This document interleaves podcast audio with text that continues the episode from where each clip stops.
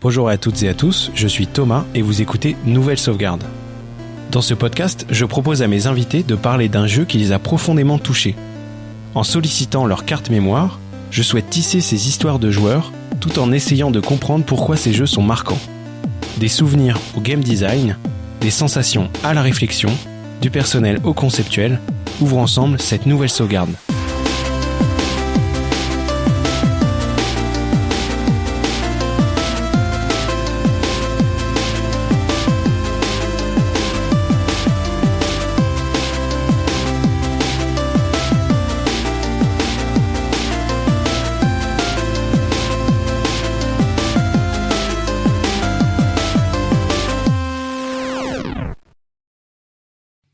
Aujourd'hui, j'accueille Quentin pour parler de Bloodborne. Écoute Quentin, euh, je suis ravi de, de t'avoir ici aujourd'hui. Comment tu vas? Bah ça va très bien et toi? Bah ouais, là je suis super content d'en- d'enregistrer ce, cet épisode qui est pour un jeu en fait qui euh, bah on va on va en parler pendant le podcast mais ça a été une expérience euh, qu'on a fait ensemble et tout et euh, ben ouais, c'est un jeu qui a, qui, a- qui a- qui m'est très cher et euh, et tu n'y es pas innocent. Bon, du coup, je vais présenter euh, la fiche technique du jeu et après, bah, on pourra on pourra commencer. Du coup, Bloodborne, c'est une exclusivité PlayStation 4. Euh, c'est un action RPG euh, donc à tendance euh, horrifique euh, avec une, euh, une surcouche de de Souls-like, mais on en parlera, on définira plus tard ce que c'est exactement. C'est un jeu qui est sorti en mars 2015. Il a été développé par From Software, euh, donc c'est un studio japonais qui a notamment qui est notamment chapeauté par euh, donc euh, Hidetaka Miyazaki, le, le- la personne qui qui pense toute cette saga euh, des qu'on appelle les Soulsborne avec Demon Souls, les Dark Souls, Bloodborne et puis ensuite euh, tout ce qui est Sekiro et Elden Ring. Comme c'est un jeu qui a été édité par Sony Computer Enter- Entertainment, euh, le From Software a été soutenu par Japan Studio euh, tout au long du, du développement, que ce soit pour la technique ou euh, ou euh, pour des choix euh, plus plutôt artistiques. Du coup, Quentin, euh, on va revenir plutôt au personnel. on va quitter un peu cette fiche technique et aller plus vers ton expérience personnelle. Est-ce que déjà tu peux tu peux présenter ton profil de joueur, s'il te plaît? Oui, bien sûr. Donc moi, je dirais que j'ai été quand même un gros joueur. Je suis toujours. J'ai un peu moins de temps, mais mais voilà. Euh, et, euh, et je pense que j'ai eu un parcours assez classique euh, dans le jeu, donc euh, dans le jeu vidéo. Donc c'est-à-dire j'ai commencé comme beaucoup de gens avec beaucoup avec les consoles Nintendo. Donc avec euh, des- du Mario par exemple, c'est des Pokémon, des, des jeux comme ça qui ont un peu marqué toutes les générations, voilà. Donc, donc de- avec des consoles comme Nintendo. Et puis plus tard, je suis allé plutôt sur les consoles plutôt euh, consoles Sony notamment, avec beaucoup des jeux comme GTA, comme Call of Duty, comme beaucoup de gens. Hein, et, euh, Beaucoup d'adolescents. beaucoup d'adolescents, oui, exactement. Et euh, voilà. Et en fait, je dirais quand même que je- mon principal type de jeu que j'aime bien, c'est les jeux d'action, les, les jeux d'aventure. Voilà, donc euh, Ouais. des jeux euh, voilà, assez standards. Et puis voilà, tout aussi Les, les blockbusters, quoi. Globalement, oui. Globalement, c'est plutôt les, les gros jeux qui, qui, qui m'intéressent, tout ce qui est open world. J'adore les, les, grands, les grands open world, euh, même, même des jeux qui ont eu un peu moins de succès comme Watch Dogs. J'adore euh, Watch Dogs. J'a- J'aime, j'aime beaucoup. j'a- J'adore les, la, la série des GTA. Donc c'est voilà, c'est quand même des Ouais. très gros jeux. Euh, pour dire ce qui m'intéresse peut-être un peu moins, c'est euh, tout ce qui est euh, jeux de réflexion, jeux de puzzle, tous ces jeux-là, c'est pas des jeux euh, qui m'intéressaient beaucoup. Moi, voilà, j'aimais beaucoup, j'aime beaucoup de l'action, j'aime, j'aime Ouais. les grands, les grands univers. Euh, et euh, euh, on, va, on va certainement en reparler par la suite, mais moi je cherche pas forcément le, la difficulté dans les jeux. Voilà, Mhm. c'est pas ce genre de choses qui m'intéresse. J'ai jamais mis les jeux en mode difficile. euh, ça a toujours été facile ou euh, normal. Et euh, même si j'aimais par exemple des jeux en compétitif, ça m'a jamais intéressé le mode compétitif dans les jeux. Ok. Voilà. La difficulté, c'est un c'est un obstacle pour toi? C'est euh, quelque chose qui pourrait euh, parasiter ton expérience? Oui, je pense que je, je vois comme ça. Oui, c'est-à-dire que c'est euh, déjà c'est pas quelque chose que je recherche. Et Mhm. en fait, euh, non, ce que je recherche dans le jeu, c'est c'est la découverte, c'est l'aventure, c'est de oui de pouvoir avancer sans forcément euh, rencontrer euh, beaucoup d'obstacles. Évidemment, il faut quand même qu'il y ait des obstacles, qu'on sente une progression dans le jeu. Mais c'est sûr que euh, mourir cinq fois de suite dans dans un jeu, euh, voilà, euh, ça va pas m'intéresser. D'accord. Puis j'aime bien aussi justement dans quand on parle des jeux d'action, j'aime bien me précipiter dans les jeux, aller, avancer vite. Euh, euh, voilà, donc c'est forcément quand tu rajoutes de la difficulté, ça t'empêche d'aller aussi vite, ça, ça t'oblige à être à avoir un peu plus de patience. Hmm. Et donc là, on a un petit peu parlé de la difficulté et justement, c'est c'est quelque chose qui est central ou au moins dans la façon qu'on a de voir les les jeux dont on qu'on appellera les Souls-like. Euh, c'est quelque chose qui les définirait peut-être. Est-ce que toi, tu, tu avais déjà joué un Souls-like comme Bloodborne avant? Oui. Alors euh, bon, pour pour tout dire, déjà moi, c'est c'est des jeux justement qui m'intéressaient pas de prime abord par la difficulté, mais j'avais eu l'occasion justement de mettre la main sur Dark Souls 3 euh, donc vu que c'était quand même un jeu euh, qui était euh, très reconnu, je me suis dit bon, ça vaut le coup d'essayer. Et euh, c'est vrai que j'avais globalement eu une assez mauvaise expérience, une expérience assez moyenne, voire mauvaise, parce que justement, bah, cette difficulté, je l'ai sortie très rapidement dans le jeu.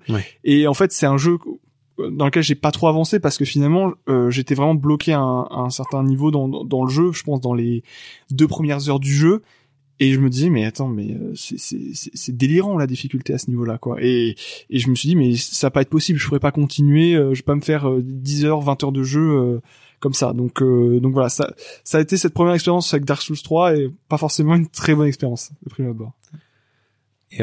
Est-ce que tu peux un peu définir ce que c'est un, un Souls-like? Oui, bien sûr. Alors pour moi, un, un Souls-like, c'est, c'est, oui, c'est avant tout la difficulté. Je pense que hmm. c'est comme ça que c'est que ces jeux sont imposés, sont devenus connus, c'est la difficulté. Euh. Donc euh, ça, c'est un, c'est un point important. Après, bon, euh, si on veut rentrer plus dans les détails, c'est, c'est des jeux à troisième personne, mhm. d'action RPG. Souvent, il y a une grosse dose quand même de RPG. Hein, on se retrouve des fois avec des menus entiers remplis de chiffres. Hein oui, euh, beaucoup de. On a, on a notre fiche personnage. Il faut. Ah oui, euh, ça, ça, pareil, c'est quelque chose qui m'attirait pas trop quand je vois des, des, fiches entières de personnages avec des chiffres, des colonnes de chiffres et tout. Oui, et puis des, des noms de statistiques dont on sait pas à quoi elles correspondent. Exactement, exactement. Donc voilà, donc c'est, je pense, c'est c'est ça qui définit principalement le jeu. Après, c'est aussi euh, une esthétique globale, même si ces jeux-là ont, ont des esthétiques qui diffèrent par certains aspects, c'est quand même, on est quand même dans des, dans des univers très sombres, mhm. souvent, euh, avec des, des monstres absolument, euh, enfin cauchemardesques. Il y a, y a, beaucoup de ça quand même dans ces jeux-là. C'est des, des, monstres euh, souvent gigantesques et cauchemardesques. Donc euh, voilà, je pense qu'il y a quand même voilà tout, tout un, que ce soit au niveau du gameplay ou de l'esthétique, il y a, y a vraiment quelque chose de commun entre tous ces jeux. Ouais, c'est marrant. Moi, je les définirais alors plus par leur leur design. Donc c'est-à-dire c'est des des jeux qui sont euh, d'aspect très euh, cryptique, d'aspect euh, assez comment dire, assez brumeux, avec un par exemple un des level design labyrinthique, des systèmes de combat très complexes. Donc ça peut passer par des fiches de, de caractéristiques très très très vastes on va dire mais mm. ça peut aussi passer par des mécaniques dont dont on ne sait pas tout de suite comment comment ça fonctionne etc donc quelque chose d'assez nébuleux euh, et puis euh, euh, donc on on explore donc ces niveaux labyrinthiques qu'on va finir par par comprendre, par dominer, jusqu'à en fait tomber sur un ennemi marquant, donc un boss. Et, et là, en fait, ce sera, en fait, il faut apprendre, comme on aura fini par dominer l'architecture, il faut aussi dominer l'adversaire en, en fait, en le connaissant par cœur. Donc finalement, c'est des jeux pour moi où la connaissance elle est primordiale plus que euh, l'exécution, plus que et juste et justement c'est pour ça que c'est la précipitation euh, dont tu parlais tout à l'heure qui est parfois jouissive. Bah elle est très déconseillée dans ces jeux, c'est que on peut oui, il faut éviter en fait euh, en fait la connaissance prime sur l'exécution, même si elle est importante, hein, ça reste des jeux d'action. D'accord, ok, je vois. Voilà, donc mm. moi je verrais ça plutôt. Euh, donc c'est labyrinthe, euh, c'est euh, ce côté nébuleux que ce soit dans les systèmes, dans les niveaux, euh, dans comment battre un ennemi, essayer de trouver. En fait, il faut qu'on trouve tout par soi-même. C'est un jeu qui te guide pas en fait. Hein. Ouais, c'est ça. C'est clairement ça. Hein. Ou alors tous les guides sont cachés en fait. Si tu, il faut fouiller pour pouvoir. ouais. Donc voilà, je verrais ça un peu comme ça moi. Est-ce que tu pourrais du coup nous présenter ce fameux Souls-like qui nous a qui nous a réunis, à savoir Bloodborne? Est-ce que tu peux nous, nous présenter le jeu avec tes propres mots? Alors ouais, donc Bloodborne, donc comme on a dit, c'est un c'est un jeu de la la famille des Soulsborne, des Souls-like, donc euh, donc qui est très proche de ces autres jeux euh, Dark Souls. euh, qui est sorti euh, donc exclusivement sur la PS4. Euh, moi, c'est ce que j'avais entendu surtout à l'époque, c'était que c'était vraiment une, une grosse exclusivité euh, PS4. Euh, donc euh, globalement, ça, on va on va répéter un peu ce qu'on a dit auparavant, mais ça voilà, ça, ça reprend les mécaniques d'un, de, de Dark Souls. Voilà, donc euh, le- la troisième personne, l'action RPG, euh, et bien sûr la, la courbe de difficulté euh, qui est absolument euh, violente. Et Ouais, euh, on, on meurt beaucoup. Et d'ailleurs, euh, dans ces jeux-là, la, la mort, elle est, elle est primordiale parce que Mm. quand, quand on meurt, on, on perd tout son butin. Enfin, une partie de son butin. On perd, euh, on perd toutes ses on âmes. perd toute son expérience. Ce, qui, ce qui pourrait être assimilé à l'expérience. Donc là, en l'occurrence, c'est pas les âmes, c'est les échos de sang. Mm. Mais Oui, euh, on, on perd euh, on- tout ce qui, en fait, donc ça nous sert à la fois d'expérience et de, de monnaie. Mm. Euh, donc la mort, elle est très punitive, mais Après, on peut aller les récupérer. voilà, on peut donc, aller les récupérer. Donc, tout Ouais. n'est pas perdu. Et euh, juste, oui, aussi, ce qui le différencie, je dirais, des autres Dark Souls, d'une certaine manière, c'est l'esthétique. Donc, euh, c'est des jeux, c'est un jeu qui sort un peu de.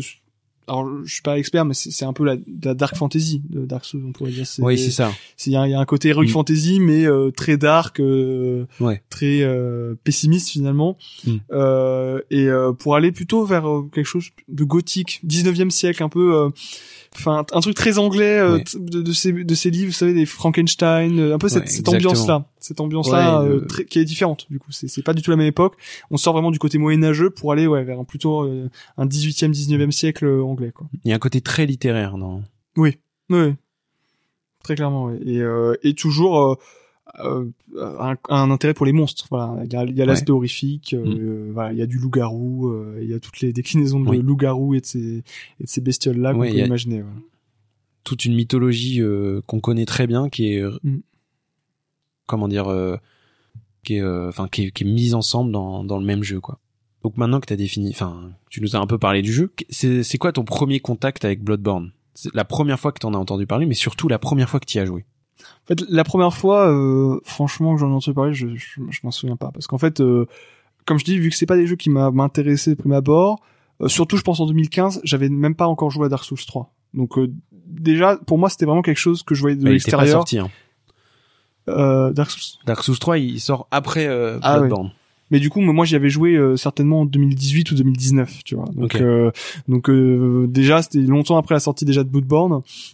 Donc, euh, donc euh, dé- déjà, euh, moi, je voyais ce que je savais, c'est que c'était une exclu PS4. C'était ça, euh, je beaucoup, pense, un argument marketing euh, quand t'avais, euh, surtout bah, que t'avais, j'avais une PS4, donc voilà, je, Ouais. je suivais un peu cette actualité et que voilà, que c'était un Souls-like. Je savais même pas exactement si c'était vraiment un jeu fait par les gens euh, qui avaient fait Dark Souls ou si c'était juste une sorte de copie euh, faite Mm. pour la PS4. Donc je, je, je- vraiment j'avais pas beaucoup d'infor- d'in- d'informations sur le jeu et, euh, et donc la première fois que j'y ai joué, bah euh, et que que j'en ai entendu sérieusement parler, c'est avec toi. OK. Et alors du coup co- comment euh, comment on y a joué? Parce que c'est un jeu qui on, on, on va le dire en fait on est tombé amoureux du jeu en, en une nuit en fait. Oui, oui c'est ça la partie la particularité d'expérience. Oui. Ouais. Donc, donc en fait, on, on y a joué ensemble et on- en fait, on y a joué toute une nuit. Moi, c'était la première fois, c'était vraiment la première fois que je jouais toute une nuit à un jeu. Non, c'est clair, c'est c'est- c'était quelque chose de fou. hein. Moi, moi, je je m'y attendais pas. Surtout quand bon pour raconter toute l'anecdote, c'est vrai que tu m'as proposé ce jeu. Ouais. Et moi, j'étais pas chaud parce que justement, j'avais cette expérience de Dark Souls 3 et je me disais, mais attends, pff, on va, passer une, une soirée horrible, quoi. Genre. C'est vrai que je me souviens, que tu disais, oh, t'es, t'es, t'es sûr? Ouais, c'est ça. Tu, tu m'avais proposé plusieurs jeux. Tu Avec ouais, des Bloodborne. soupirs. Ouais, si tu veux, Bloodborne, pas de problème. On, tu le ramènes et puis on le pose sur une table et on ne jouera pas. Il nous Mais- regardera bien sagement. voilà. Et euh, donc, euh, et donc oui, donc euh, donc t'arrives. euh, on, on commence à jouer, je pense, assez tôt. On commence Oui, à oui, jouer on vers, vers commence- 19h. Ouais, ouais. On, on va faire une promenade et après, là, on se lance vraiment dans le jeu. Voilà, et, et, et là, bah, ça appartient à l'histoire. C'est-à-dire que oui, on a joué toute une soirée, donc on a joué jusqu'à quelle heure? Jusqu'à 4 heures? 5 heures? Oh, Oh non, 6 heures 6 6 heures. heures 6 heures 6 heures 6 heures, ouais. Voilà, donc, euh, donc on a Maman, j'espère que tu n'écouteras pas ce podcast. voilà, donc oui, on a joué jusqu'à, euh, oui, au moins jusqu'à 6 heures du matin, ce qui est complètement fou. Enfin, moi, ça me paraît fou Oui. parce que euh, je sais qu'il y a des gens qui peuvent se focaliser sur des jeux pendant des heures, notamment les gens qui jouent à du compétitif. J'en connais, ils peuvent jouer des heures, des heures et des heures et des journées entières. Et Ouais. donc moi, je, mais moi je peux pas imaginer jouer de euh, de voilà de peut-être de, de 22 heures à 6 heures du matin ou quelque chose comme non. ça ou de minuit à 6, à, à 6 heures du matin et, et c'est ce qui s'est produit en fait Euh, donc c'est c'est c'est assez fou Mais c'est-à-dire qu'on on s'est laissé, euh, on, on s'est fait avoir en fait. ouais complètement On n'a pas du tout euh, prévu ça en fait. voilà c'est ça c'est À ça la base, euh, bon, on allait sans doute jouer tardivement, mais on n'avait pas prévu de ne pas dormir. oui c'est ça et puis on il y avait d'autres jeux je crois qu'on avait commencé d'abord par jouer à d'autres jeux Oui, oui. et puis après on a repris Bloodborne je Exactement. à 23h minuit et après voilà c'est et euh, ouais ouais non c'est euh, assez étonnant Et donc, ce qui s'est passé, c'est que du coup, en fait, on se passait la manette. En fait, chaque fois que quelqu'un mourait, on. Euh, Alors ça, ça c'est amusant justement parce que justement l'idée c'était on s'est dit oui dès qu'on meurt on passe à manette donc classique et euh, moi ce- bah du coup ça m'inquiétait un peu ça parce que justement vu que je, je connaissais le jeu et que je me disais bon il y a de bonnes chances Ouais. que je meure au bout de 10 secondes bah en fait ça donné quelque chose de, de rigolo c'est que j'ai fait très attention en jouant Ouais, c'est à, vrai ma que tu jouais très safe. à ma première run voilà et donc j'ai été premier à prendre la manette Oui. et en fait ce qui s'est passé c'est que j'ai joué une heure sans mourir Ouais, ouais. Je sais pas si c'était une heure, mais c'était une bonne Ah. demi-heure, trois quarts d'heure. Ouais. ouais ouais, a- Mais ouais. euh, mais du coup ouais, moi en fait j'ai amené le jeu, et je me suis dit ça pourrait être intéressant d'y jouer parce que justement je savais que c'était un jeu où on mourrait souvent, donc je me suis dit qu'on se passerait souvent la manette oui et que du coup bah Et t'as pas apprécié. Hein. Je sais qu'au bout de 30 minutes, tu, tu me disais, mais attends, qu'est-ce qui se passe là? Bah, Qu'est-ce que tu fais, Quentin j'aimerais bien jouer là, Ouais. c'est comme mon jeu? Oui, et en fait, euh, bah, en fait, et je trouve ça extrêmement intéressant parce que du coup, ça, ça a aussi beaucoup, euh, euh, ça, ça m'a, euh, je dirais, marqué dans mon expérience future dans le jeu. Mm. C'est, j'ai compris presque instincti- instinctivement comment jouer à Bloodborne. Oui. Et en fait, donc dans cette première partie, dans cette première run, moi qui avais l'habitude de jouer euh, dans la précipitation en courant, euh, certainement dans un jeu comme ça, j'aurais bourriné tout simplement. C'est, j'aurais Ouais, ouais. vraiment euh, attaqué au fur et à mesure les ennemis euh, et très rapidement. Euh, bah là, justement, je, je me suis dit, on commence doucement, on regarde les alentours. Très Oui. important hein, dans un Dark Souls, euh, dans un Dark Souls, Bloodborne, de, de regarder les Ouais. alentours parce que tu as des ennemis qui arrivent de, de derrière ou euh, voilà. Et euh, et euh, et puis oui, en fait, par exemple, quand tu arrives devant les- des, des ennemis, tu vois qu'il y a un, un groupe d'ennemis. Une stratégie tout à fait basique, mais que dont j'avais pas l'habitude, c'était tu en attires un et tu le tues et tu le fais un par un. Ouais c'est ça. Alors par contre, ça demande de la patience parce que faut quand même être patient pour Bah, faire ça. Quand dans, les, dans les autres jeux tu Ouais. tu tu ferais pas ça en fait. Du tout, du tout. Non non c'est c'est presque anticlimatique quoi. Euh, clairement, clairement, ça, c'est, ça a rien à voir. En fait, surtout par rapport à ma propre expérience, parce Mm. que justement, moi, j'ai pas expérience de, de jeu aussi Ouais. complexe. Certainement, si tu joues à d'autres jeux en mode difficile, tu, tu, tu prends la, la Ouais. chose, mais là, dans, dans Bloodborne, tu dois apprendre, et ça, je pense que c'est important les Dark Souls, tu dois euh, euh, apprendre les mécaniques et euh, max- te maximiser ton jeu par rapport à ces mécaniques. Mm. je- Ouais ouais. c'est-à-dire voilà, d'apprendre comment fonctionnent les ennemis, à, que- à quelle distance tu les attires, est-ce que tu en attires un ou plusieurs. Et ça, c'est des choses que tu es obligé d'apprendre, sinon tu n'avances pas dans le jeu. Exactement. Et moi, je les ai appris presque de manière instinctive dès le début, Mm. parce que justement en faisant très attention, et euh, c'est ça qui a qui a justement peut-être euh, qui m'a accroché, qui m'a donné l'intérêt pour le jeu. Voilà. Ok. Et, euh, et donc oui, donc cette première run, euh, voilà, qui a duré euh, donc au moins 30-45 minutes, Ouais, où j'ai appris ce qu'il fallait, je pense, apprendre de base pour se débrouiller dans un Dark Souls-like. Moi, j'avais déjà joué à, Dark Souls. Je l'avais pas fini, hein, mais j'étais, euh, j'ai dû aller aux deux tiers du jeu, quoi. Donc j'avais plus ou moins ce truc-là aussi. Et, euh, et, et ce qui était bien, c'est qu'en fait, on découvrait vraiment ensemble, même si on n'avait pas tous les deux les mains en même temps sur la manette, on, on découvrait ce nouvel univers ensemble. Mm. On découvrait aussi parce que même si euh, Dark Souls et Bloodborne sont proches, ça reste une autre façon quand même de jouer parce que dans Dark Souls on se cache beaucoup derrière son bouclier alors que là bah il faut rester très proche de l'ennemi tout en euh, esquivant ses attaques et euh, pour euh, et c'est un jeu aussi qui est plus agressif que Dark Souls qui est euh, beaucoup plus euh, qui est un petit peu plus lent et un petit peu plus euh, un- un- on dit que Bloodborne c'est une version sous stéroïde de Dark Souls quoi. Et euh, et du coup euh, ouais on, découvrait vraiment ça ensemble et on, on se donnait des petits ah tu devrais faire ça comme ça utilise tel objet. Ah là-bas t'as vu euh, ce raccourci etc donc vraiment en fait c'était vraiment c'est pas juste une observation comme comme on joue avec son grand frère euh, comme on faisait quand on était plus jeune quoi où on se passe la manette mais finalement il y a que le grand frère qui joue. Et on et juste on l'observe euh, presque euh, béatement. Là non c'était vraiment c'était une observation très active Mm. et euh, et finalement en fait on on a vraiment même si on jouait pas ensemble simultanément on a vraiment joué ensemble enfin moi je l'ai je l'ai- je le vois comme ça en fait Non mais clairement. clairement. Et, euh, et du coup, ça a changé quoi en fait pour toi euh, de, de faire ça en fait, qu'on qu'on joue ensemble plutôt que de jouer tout seul? Alors je pense que bah, tout simplement, oui, le, le cadre qui est celui d'une soirée entre potes, on discute parce que évidemment on ne fait pas que jouer, on discute, euh, on parle de plein de choses et d'autres. Euh, Peut-être que déjà, je pense a un effet positif quand t'es sur un jeu aussi euh, particulier Ouais. qu'un qu'un un, un Soul-like, c'est ça dédramatise euh, déjà les morts. C'est-à-dire qu'en fait, bon, Mm. t'es en train de discuter, bon, tu meurs, tu tu retries et voilà, et c'est et c'est pas très grave. Et Ouais, c'est ça. et justement, ça rend aussi peut-être l'ambiance générale du jeu un peu moins lourde parce que peut-être on va en parler, mais l'ambiance du jeu est très lourde Bah- et euh, et c'est euh, c'est c'est particulier quand même. Quand on n'est pas habitué à ce genre de jeu, c'est particulier. Ouais, je suis complètement d'accord. Le le fait en fait de Dark Souls, c'est assez sombre. C'est vraiment de la dark fantasy, mais euh, plus dark que fantasy quoi. Euh, mais Bloodborne, c'est on, on passe à un autre stade quoi.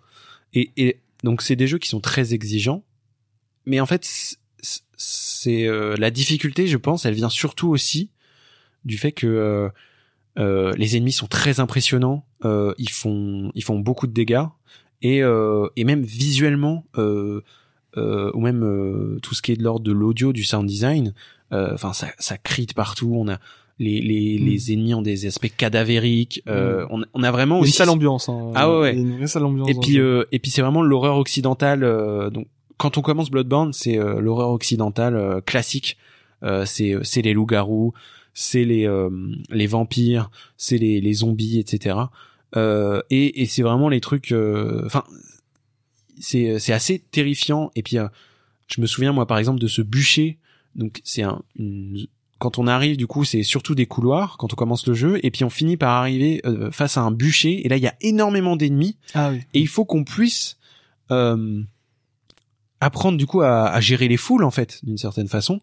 Et en fait l'ambiance est tellement macabre que que en fait elle- ça comment dire ça ça occupe plus l'esprit que la stratégie de, ne ne devrait euh, enfin comment dire le l'aspect flippant occupe plus l'esprit et en fait ça brouille les pistes euh, alors qu'en fait tu devrais penser à ta stratégie à euh, comment euh, comment euh, les attirer les uns après les autres etc et, euh, et en fait ça rajoute à la difficulté. Et quelque part en fait on, on- ce qui rend le jeu plus difficile encore c'est son aspect c'est C'est vrai, c'est- c'est vrai que c'est un point intéressant parce que t'as beaucoup dans ce jeu euh, d'ennemis qui t'attaquent par derrière, qui te tombent dessus d'en haut. Ouais. Ça c'est quelque chose qu'ils des ont- jumpscares quoi Ouais, c'est des jumpscares euh, dans, dans le jeu et en fait, euh, oui, comme tu dis, c'est ça qui est, qui est intéressant, c'est qu'en fait, toi, t'as ta petite stratégie. Peut-être au bout d'un moment, t'as compris comment fonctionnait à peu près Ouais. le jeu. Tu te dis, c'est bon, je suis, euh, je suis, je vais je vais pouvoir me maîtriser. Et en fait, là, tu vas avoir des ennemis qui vont tomber de- d'en haut, qui vont euh, sauter par derrière. Et là, ta, ta Ouais. stratégie, elle va en éclat, quoi. C'est ça. Dès Et que tu, dès que tu commences à paniquer, que ce soit par euh, l'aspect euh,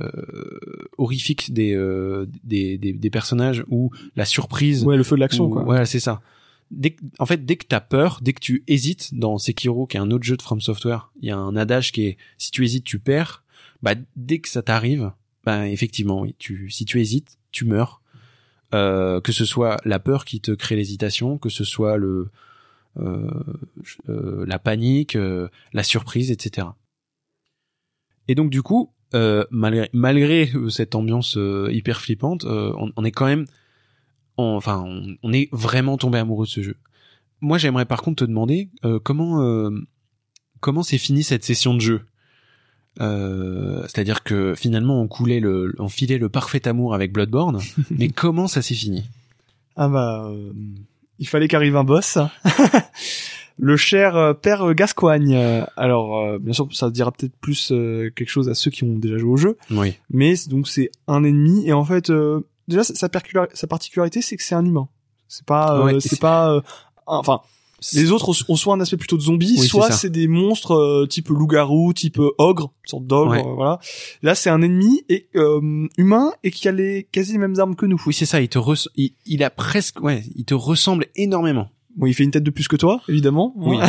mais il a même une, Mais- mais une oui. arme que tu peux avoir d'ailleurs dès Voilà. le début du jeu.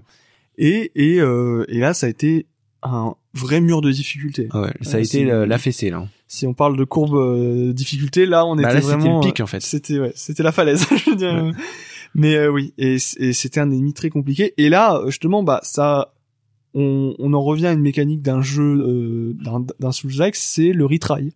Mm. C'est le die and retry euh, parce que ça, Ouais. pareil, ça c'est des choses qu'on n'a pas forcément dans d'autres jeux. C'est-à-dire que oui, on va mourir dans un jeu, souvent on va, on va pas le faire euh, d'une traite, mais euh, c'est une ou deux fois un passage et, euh, et souvent euh, pas beaucoup plus. Ouais, c'est ça.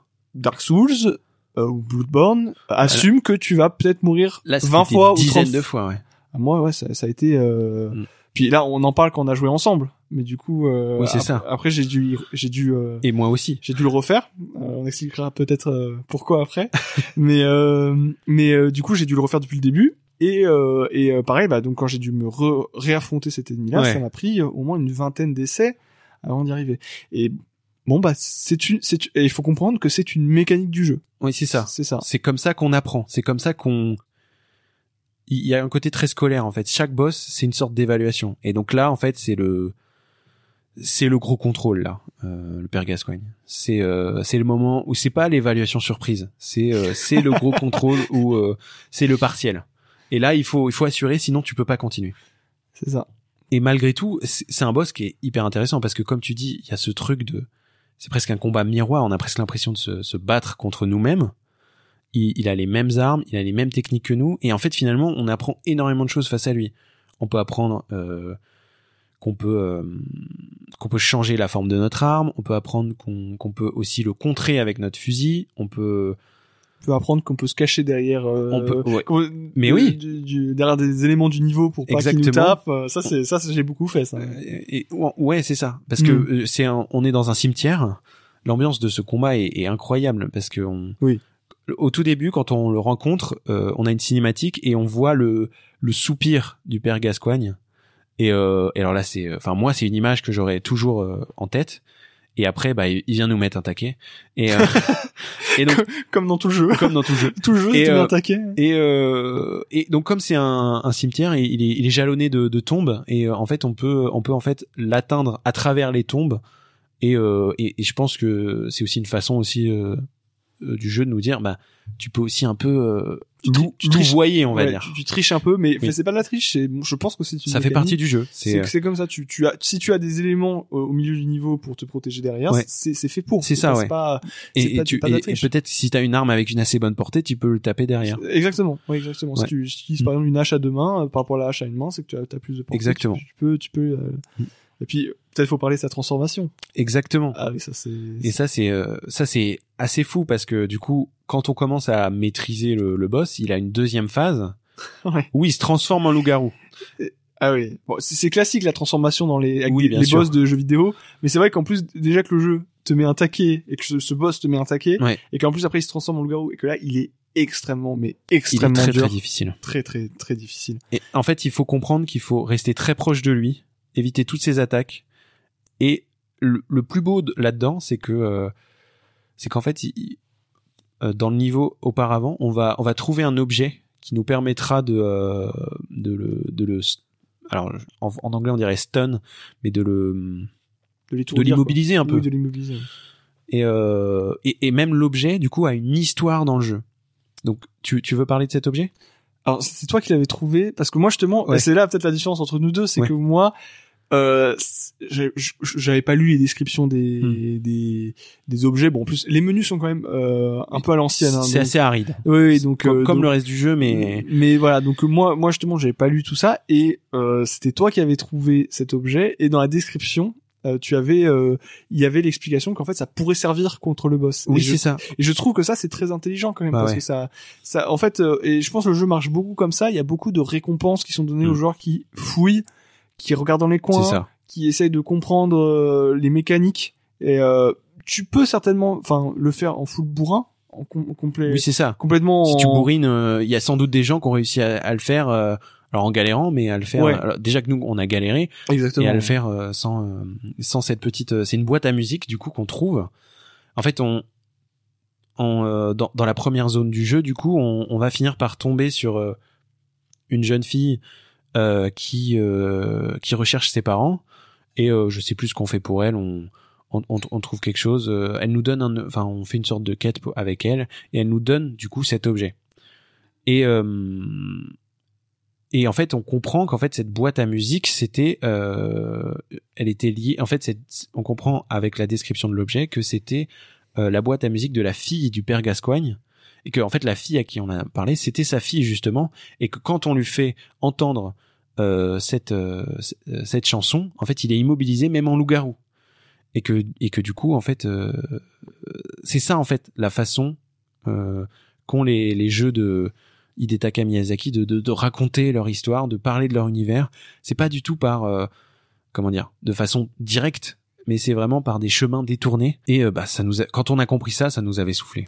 Mais mais je pense là là on parle un peu d'une des grandes forces de façon des jeux de manière euh, générale des Dark Souls et des, des Souls-like, c'est c'est que en fait il y a la difficulté, il y a comme tu dis l'aridité souvent avec euh, des, des univers très sombres etc mais il y a une intelligence de manière générale dans la dans le dans le dans le gameplay dans euh, dans les objets dans dans le level design ça mm. faudra qu'on en parle mais c'est c'est incroyable comment ils sont construits les niveaux et comment en fait là où tu te dis ça n'a aucun sens, ça part dans tous les sens. En fait, à la fin, tout est lié et tous les éléments sont liés entre eux. Ouais, et ce qui est fou, c'est que c'est que ce sont des niveaux labyrinthiques. Quand on arrive, on ne comprend. C'est souvent c'est des architectures assez délirantes. On comprend rien de où où est-ce qu'on va, où est-ce qu'on est, etc. Et on n'a absolument pas de carte. Et quand on finit le niveau, on le connaît par cœur. C'est vrai.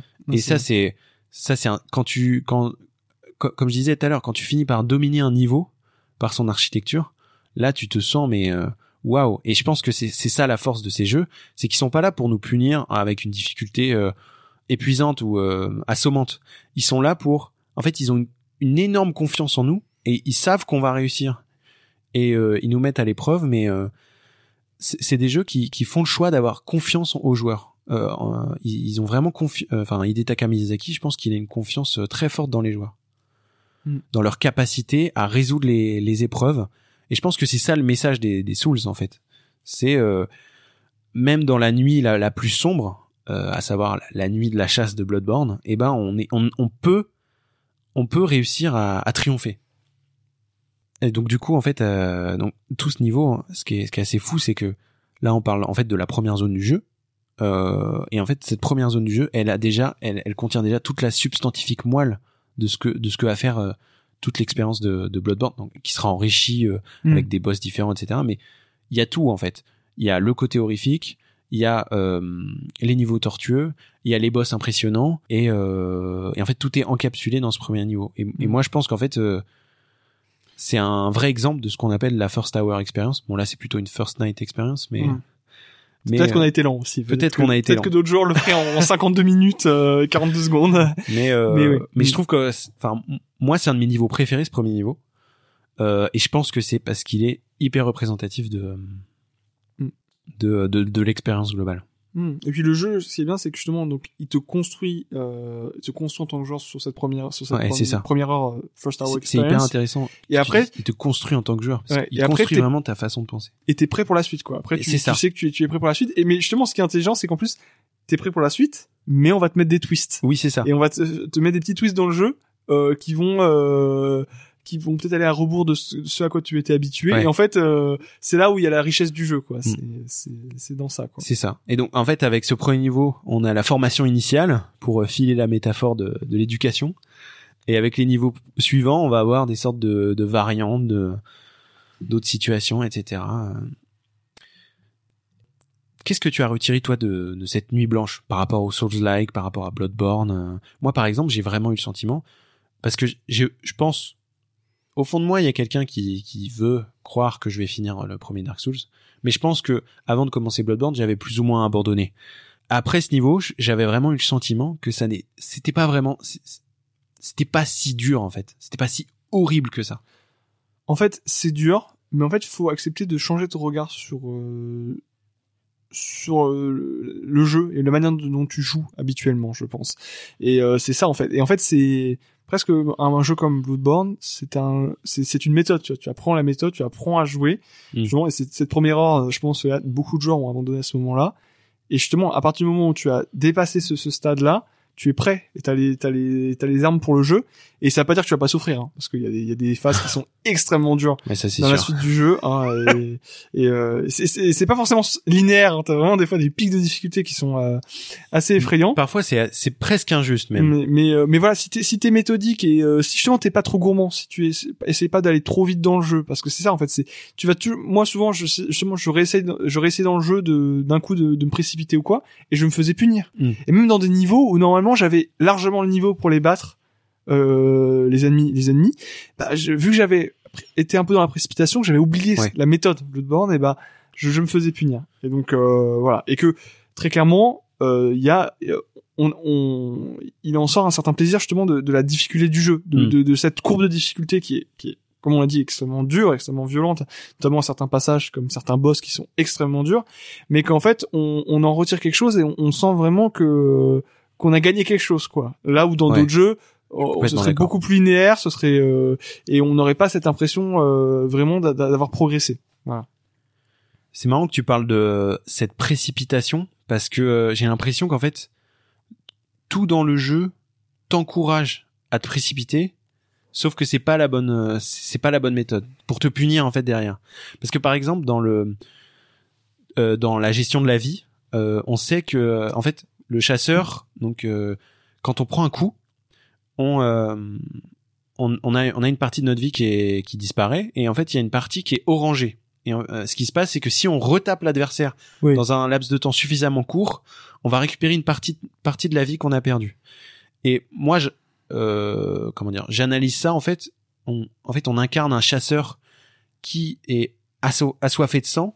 Et en fait, c'est c'est vraiment le, on, on nous pousse au viscéral, on nous pousse à l'agressivité et euh, peut-être même parfois pour nous, euh, bah, pour euh, comment dire, pour nous pousser à, à l'erreur et, nous- et nous, Oui. et nous forcer Clairement. à justement à, à, à calmer le jeu, quoi, à vraiment et, et même ça va encore plus loin parce que parfois tu tu tues un ennemi, il te met un dernier coup et en fait si tu le tapes avant que son cadavre disparaisse, euh, tu peux récupérer aussi de la vie. Donc vraiment il y a ce truc Hmm. côté vraiment sanguinaire, on nous pousse ouais à, à l'agressivité, à la viscéralité. Je sais pas si ça se dit mais on nous pousse à être viscéral et euh, et ouais et en fait c'est aux joueurs de faire la part des choses, de se dire ok là euh, là c'est le jeu qui me pousse à le faire. Il faut il faut surtout pas que je cède. Par exemple, imaginons il te reste très peu de vie, mais il reste aussi très peu de vie à l'adversaire.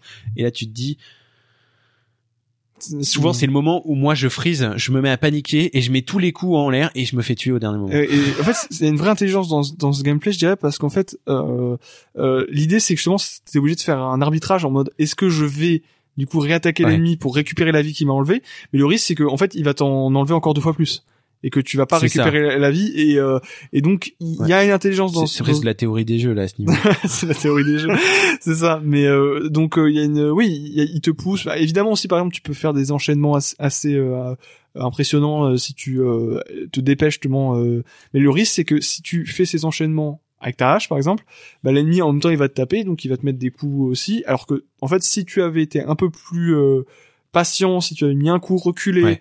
euh, ou tu te serais décalé ou tu aurais attendu et bah tu aurais euh, tu l'aurais battu sans avoir perdu un seul point de vie et donc euh, donc oui il y a, y a, tout- y a ce, ce travail justement euh, toujours de, de, te, de te pousser la faute Ouais, c'est il y, a, ça. il y a un truc potentiellement ouais, vraiment de te pousser la faute risque, ou risque te t'endurcir en tant que joueur Ouais, c'est ça. Et à côté de ça, il y a une autre mécanique euh, où tu peux sacrifier des points de vie pour avoir plus de plus de balles parce que du coup en fait on a une arme blanche et une euh, un pistolet. Et avec ce pistolet en fait on va pouvoir euh, on va pouvoir en fait euh, si on le tire juste avant que l'ennemi attaque donc encore on, on va encore prendre un risque. On va pouvoir être récompensé en fait en, en pou- pouvant faire donc ce qu'ils appellent une attaque viscérale, c'est-à-dire qu'en fait on va vraiment plonger sa main euh, au fond du, du ventre de, de l'adversaire pour Ouais. justement lui, lui prendre ses viscères et ça va faire énormément de dégâts. Mais donc c'est encore un truc en fait, on, on prend encore un risque et on peut même encore prendre d'autres risques, c'est-à-dire on, on se retire de la vie pour gagner encore 5 balles supplémentaires, je crois que c'est ça. oui Et, tu, euh, tu as des nouvelles balles pour, te, pour ton ça. Et, ouais. et donc en Ouais. fait, il y a toujours ouais, ces- questions d'arbitrage, presque un peu un truc de pierre feuille ciseaux, mais euh, mais à la fin tu perds mais forcément à la fin tu perds, c'est ça. À la fin, à la fin le mec il a, en face il y a toujours le puits. ouais c'est ça Euh, et du coup, euh, bon, voilà, là on a parlé de toute cette nuit blanche, etc. est-ce que euh, est-ce que tu peux euh, me parler de enfin est-ce que après ça puisque c'est c'est mon jeu que j'ai ramené euh, est-ce que tu as continué à y jouer? Ah oui. Alors du coup, Tu t'es euh, longtemps posé la question de est-ce que tu allais continuer? Euh, non, ça a été assez rapide sinon. Bah, quand tu fais nuit blanche dessus et que je pense que c'est un jeu où justement tu quand tu tu as commencé à jouer, faut pas lâcher le jeu parce qu'après Ouais, ça sera très difficile de, de se remettre dedans. Donc euh, très clairement, euh, je m'étais dit ça vaut le coup ce jeu. Donc je, je pense j'ai dû le racheter trois jours après, trois jours après cette nuit blanche. et euh, malheureusement, j'ai acheté la version avec DLC. Et Oui. tandis que toi tu avais une version sans DLC, donc j'ai dû reprendre tout le jeu depuis le début. Euh, et euh, bon bah enfin en soi c'était euh, c'était une expérience en soi euh, parce qu'en fait clairement au début le- sur le sur le début du jeu, Mm. bah j'ai roulé sur les ennemis quoi. Et c'était assez euh, jouissif Ouais. parce que j'avais compris que vraiment en fait j'avais euh, monté en compétence sur le jeu d'une d'une certaine manière j'avais euh, compris les mécaniques et euh, en refaisant le, le jeu bah, finalement avec euh, bah, le même niveau qu'au début c'est-à-dire que j'avais pas des armes plus puissantes et ben j'arrivais à bien avancer et pas avoir trop de difficultés et en fait j'ai très rapidement euh, je pense en deux ou trois heures j'étais revenu euh, à où j'en étais euh, pendant la nuit blanche quoi Ouais, à la fin de la nuit blanche M- Moi aussi, euh, parce que du coup, j'ai, comme c'était, on jouait sur ta console, mais avec mon jeu, quand je suis rentré, euh, que j'ai mis la galette dans, dans ma, ma console, il a fallu que je recommence. Et ben, c'était hyper surprenant de, de, de reprendre le jeu et de constater à quel point on avait progressé, à quel point, en fait, en, en ne serait-ce qu'en faisant une fois le niveau, en le connaissant bon, par cœur, vu qu'on l'avait, on l'avait quand même euh, J'ai beaucoup, passé des heures dessus beaucoup ouais. arpenté, Mm. de voir à quel point on avait, on avait euh, progressé. Et, euh, et en fait, bon bah on n'a pas fait tout le jeu ensemble du coup, mais on a quand même continué à, à jouer ensemble, à se, euh, à se comment dire, à, à se, euh, à se tenir au courant de où ouais on c'est ça en fait. On, on se faisait des sortes de, de check-up, des li- limite des mini vlogs. parfois même on s'envoyait des vidéos de ce qu'on faisait, euh, et Oui, ou même des théories euh, sur sur le lore, etc. Ouais, ou des Et- petites astuces sur comment Ouais, euh, c'est ça. tel ennemi, qu'est-ce qui ah tiens ça ça, ça marche Ouais. comme ça. Oui, ça ça c'était c'était très amusant en fait. En fait, c'était là il y avait vraiment, je dirais une presque euh, une expérience sociale. Bon, c'est pas euh, Oui. pas au sens euh, d'un Franck mais c'est-à-dire en sens où c'est pas juste un jeu que l'on joue, c'est vraiment Il y a un côté méta en fait. on, on est on est on, on joue à deux, Mm. on, on en parle, c'est c'est un, c'est un vrai objet de, Ouais, discussion et et, euh, et en fait, c'est ça presque qui était plus intéressant. Peut-être que moi, si j'avais été tout seul, je l'aurais pas terminé. Et même, il y a eu un moment où vraiment j'étais complètement bloqué. J'avais arrêté pour une semaine parce que en fait, euh, j'arrivais pas du tout à un certain boss. Et euh, bah tu, tu m'as redonné l'envie d'y jouer. Tu m'as dit Mm. tiens. Bah, D'ailleurs, je crois que c'était cette- sur à ce moment-là que euh, j'avais mis mon téléphone. J'avais fait j'avais fait un setup de youtubeur de 2008 pour qu'il puisse voir mon écran mon écran avec euh, que je filmais avec mon téléphone et euh, du coup il a vu euh, il m'a vu battre le boss en euh, en 360p euh, Ouais, c'est- 360 pixels euh, ouais, mais on était en live quand même. hein. ah, on était en live. Ça, par contre, c'était la classe. C'était la classe. Euh, on, ne connaissait pas la méthode, euh, la- le, le PS share. Alors en fait, on n'avait pas compris que dans dans dans le bouton share, euh, ça voulait dire partager. Mais et qu'on puisse lui partager notre la game. Donc, j'avais dû mettre mon téléphone en hauteur pour qu'il puisse voir l'écran. Mais oui, tout simplement, voilà, c'était l'idée, c'est qu'on voulait voir l'autre avancer autant que nous, on voulait nous-mêmes avancer dans le jeu et qu'on soit un peu même euh, qu'on avance en même temps, qu'on voit à peu près les mêmes choses en ouais, même temps. ça.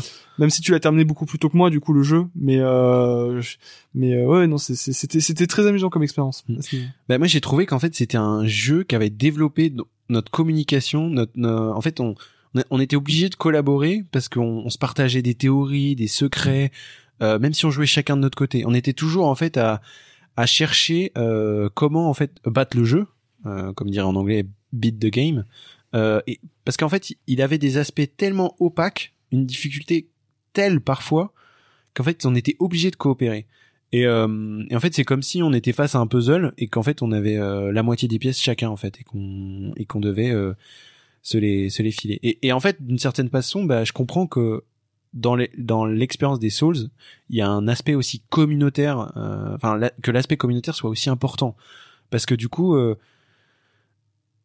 Nous, on a joué ensemble, on a joué que tous les deux, en étant quand même assez déconnectés de euh, des solus, etc. Euh, mais euh, quand les quand les jeux sortent et que les gens les découvrent, il y a énormément de forums où des gens en fait discutent euh, euh, de, de tout ce qu'ils découvrent, etc. De tous les petits secrets. Nous, on l'a fait, on a fait le jeu bien après euh, sa sortie, mais euh, euh, mais je comprends en fait l'importance de, de cet aspect communautaire. Mhm. Et euh, et en fait, je me rends compte que malgré la difficulté et l'exigence du jeu, il y a comme une, une sorte de, de bienveillance en fait dans, dans l'expérience parce que en fait c'est comme tu dis c'est une expérience sociale presque humaine en fait où en fait ce qui était le plus cool c'était alors le jeu était formidable mais mais ce qui rendait le, ce qui transcendait l'expérience entre guillemets c'était le fait de la partager en fait Très Et, clairement, très clairement. Mais moi, je, je te dis, potentiellement, j'aurais pas forcément continué le jeu Mm. si, euh, bah, si on l'avait pas euh, fait ce suivi, si on on n'en parlait pas, si. euh, Ouais, voilà. c'est ça.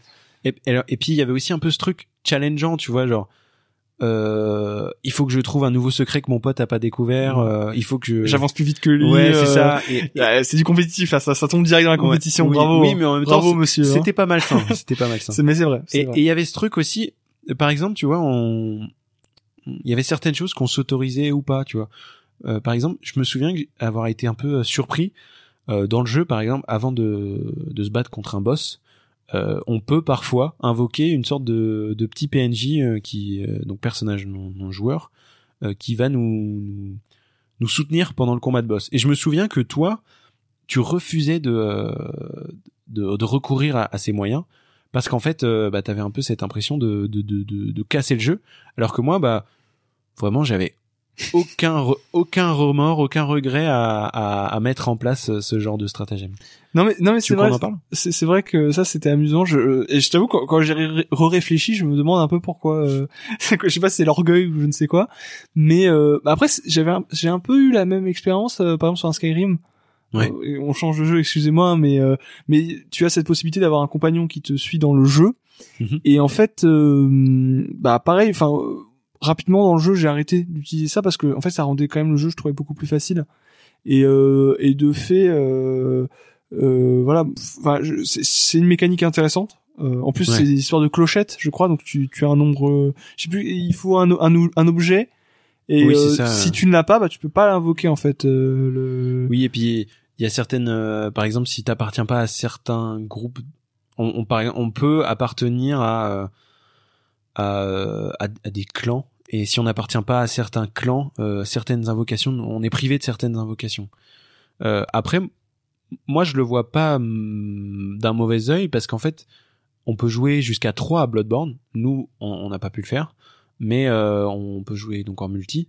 Et euh, bah, un boss que tu combats à 3, c'est pas du tout le même que tu combats tout seul. Mm.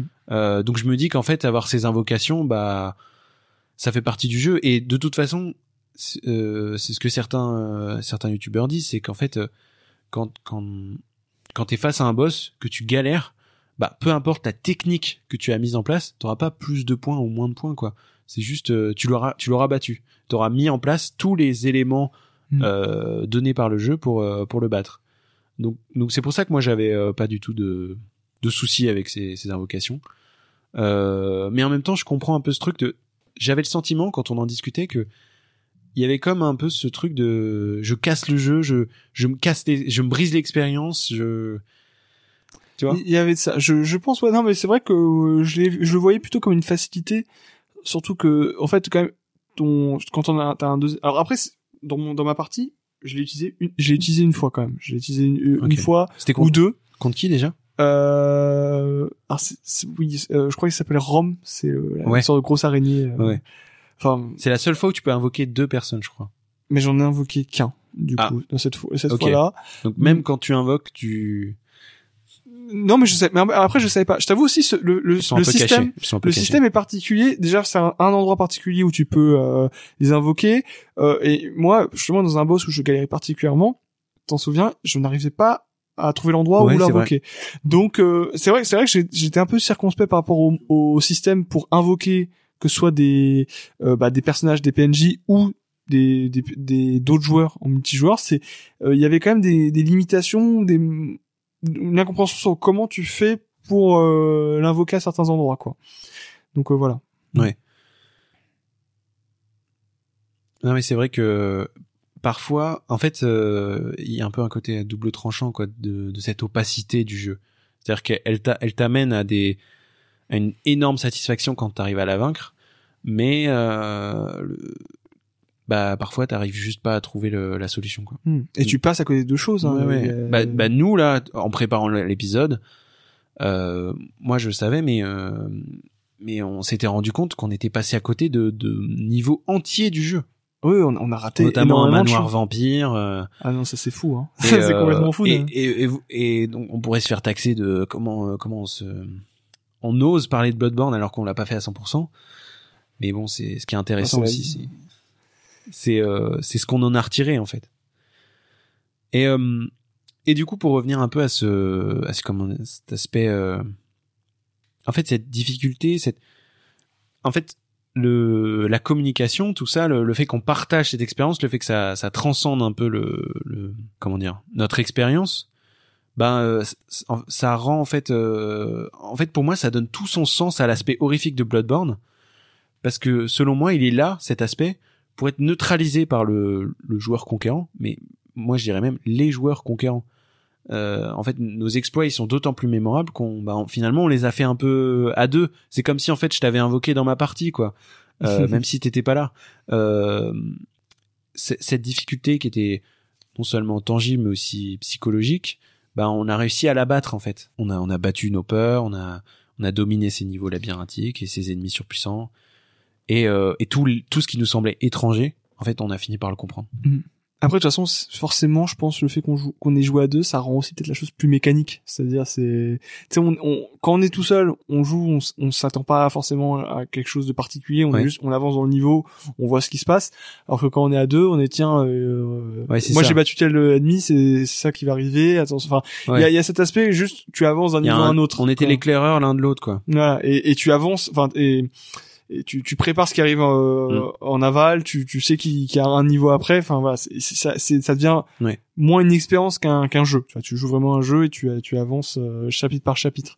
Euh, mais après, c'est, c'est vrai que la partie horrifique, moi je l'ai moins ressenti quand on jouait à deux. C'est vrai que quand on jouait vraiment à deux, c'est-à-dire on était soit euh, voilà en live ou euh, en, à jouer vraiment à deux en physique, mais euh, quand euh, quand je jouais tout seul, c'est vrai que je sentais beaucoup plus le côté horrifique. Et je pense qu'on on y reviendra sur certains niveaux euh, euh, qui sont particulièrement sont euh, très lourds cauchemardesques. voilà. Euh, bah justement, tiens, parlons parlons des niveaux. euh, euh, Il y en a qui t'ont marqué parce que du coup, donc comme on l'a dit, les niveaux ils sont enfin, tout ce qui est le level design, donc c'est-à-dire euh, comment on va euh, articuler l'architecture d'un niveau euh, et, et la façon dont elle va être arpentée par le joueur. Euh, c'est très important dans les From Software euh, où en fait on va avoir des, ni- des niveaux qui sont au début incompréhensibles euh, et qui en fait vont finir par être donc dominés par le joueur quoi. Toi, il y a des niveaux qui t'ont marqué? Alors moi, moi, il y en a deux particulièrement. Ouais. Euh, c'est alors c'est pareil pour les joueurs, les gens qui ont joué au jeu, c'est le vieux Yarnam. Donc euh, c'est la deuxième zone que j'ai fait vraiment dans le jeu parce Ouais. qu'en fait euh, du coup t'as la toute première zone, après tu bats le, père- le père Gascoigne et tu as accès à la, à la grande zone. Enfin, Ouais. c'est- vrai que le jeu s'ouvre pas mal à ce moment-là. là voilà il y a une grande zone ce qui est euh, Yarnam c'est ça? Ou le, le- le centre-ville de Yarnam quelque Oui. chose comme ça et après tu arrives On trouvera. on trouvera et euh, et, euh, et après tu euh, tu arrives dans euh, dans le vieux Yarnam donc Mhm. moi c'est c'est c'est par là que je suis arrivé donc c'est quand même mon deux- deuxième vrai niveau et en fait je trouve que il, concentrait un peu tout le génie du jeu en, en termes de, de level design je trouve Ouais. qu'il était génialement génialement fait euh, Tu peux nous dire pourquoi? Bien sûr. Euh, bah déjà en fait quand t'arrives tu vois l'horizon, tu vois et en fait tu tu, tu surplombes tout. Et en fait beaucoup de moments du jeu où tu surplombes le reste du niveau Ouais. et tu vois la construction qui très très intelligente. Euh, en fait déjà ce qui comme comme on l'a dit c'est-à-dire que c'est souvent des labyrinthes. Et en fait ce qui euh, ce qui se passe c'est que tu au fur et à mesure tu enfin au début tu comprends rien, tu te dis mais où je vais? Euh, je vois il y a deux portes là il y a, deux portes qui mènent à deux endroits différents, est-ce que je dois suivre l'un ou l'autre? Et en fait, au fur et à mesure, tout ça fait sens. Et je pense que ce niveau-là était un niveau assez grand et où, pareil, là, vraiment, ça fait sens avec des, des espaces différents, des ambiances différentes. Au sein même de ce niveau, t'as vraiment des ambiances différentes. Euh, tu as des, des idées un peu géniales, je trouve, de, de gameplay et de, euh, et de bah, liées au level design, euh, notamment à un moment. Alors ça, j'ai l'impression que c'est un classique avec Dark Souls.